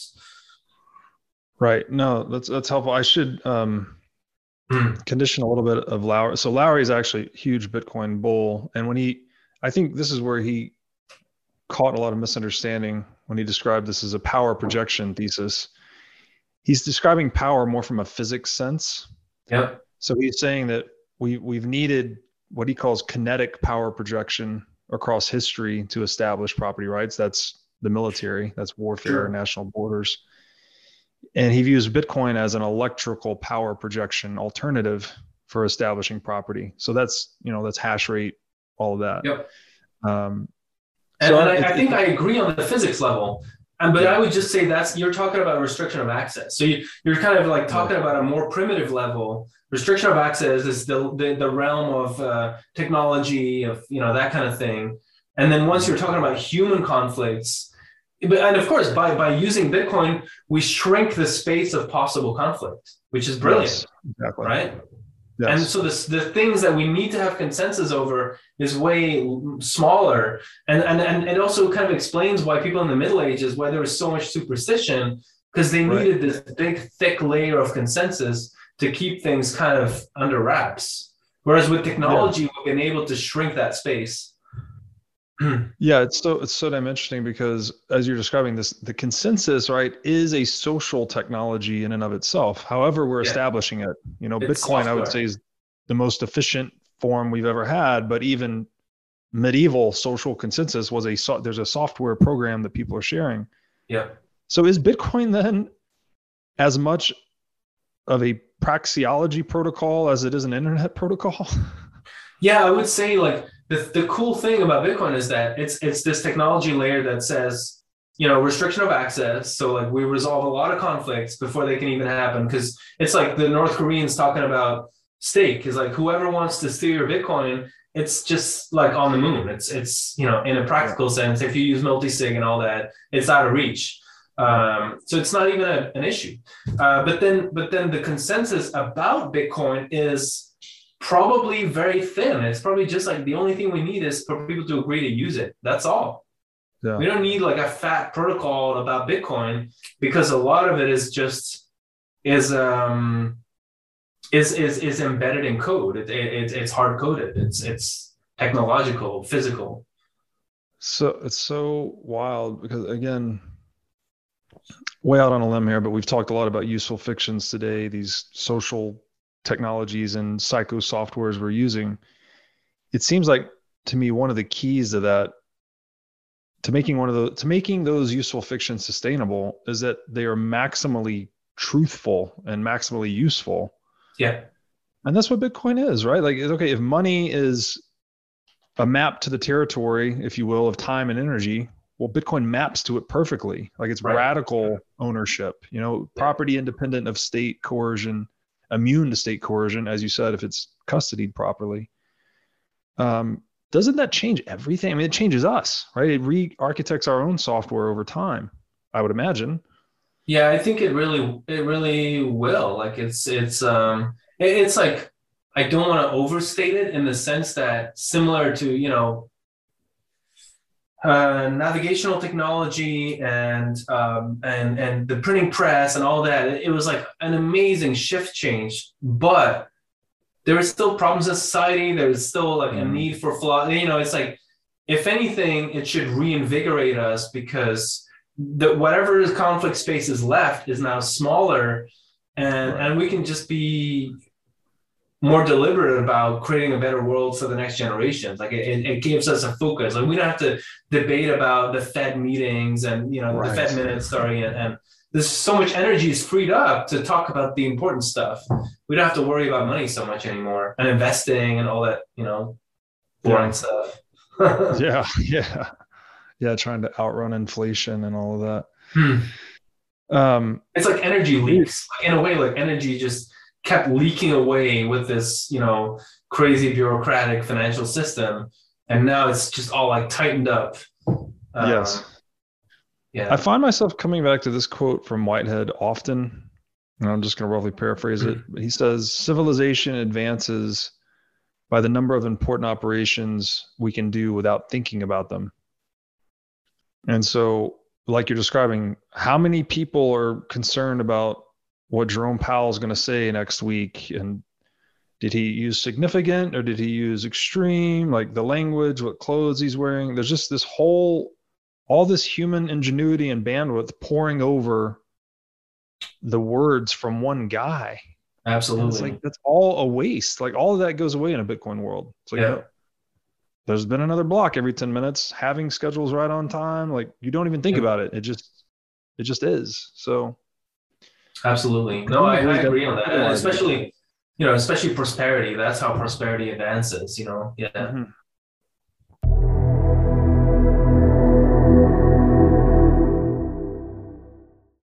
Hey guys, I hope you found this episode valuable. At the What Is Money Show, we are striving to deliver the most valuable knowledge possible in each and every episode. However, as Aristotle said, the purpose of knowledge is action, not knowledge. So I hope you're deriving some useful knowledge from the show, and I hope it's improving the actions you are taking in your life. Speaking of action, if you want to dive deeper into the big ideas explored in this show, please sign up for my newsletter titled The Freedom Analects at breedlove22.substack.com. Also, have you bought your tickets for Bitcoin 2022 in Miami yet? If not, it's your lucky day, as I am giving away 10 million sats, which is roughly $4,000 US, to one lucky person who buys a conference ticket through my affiliate link. My affiliate link can be found on my Twitter profile at breedlove22, which also has a link. My Twitter profile has a link to my Linktree, which you can also visit my Linktree directly for links to all my work, including Bitcoin 2022 affiliate sales. My link tree is linktr.ee/breedlove22. Thank you so much. I appreciate you guys watching the show. I hope you're finding some valuable knowledge in the What Is Money Show, and I'll see you back here again next time.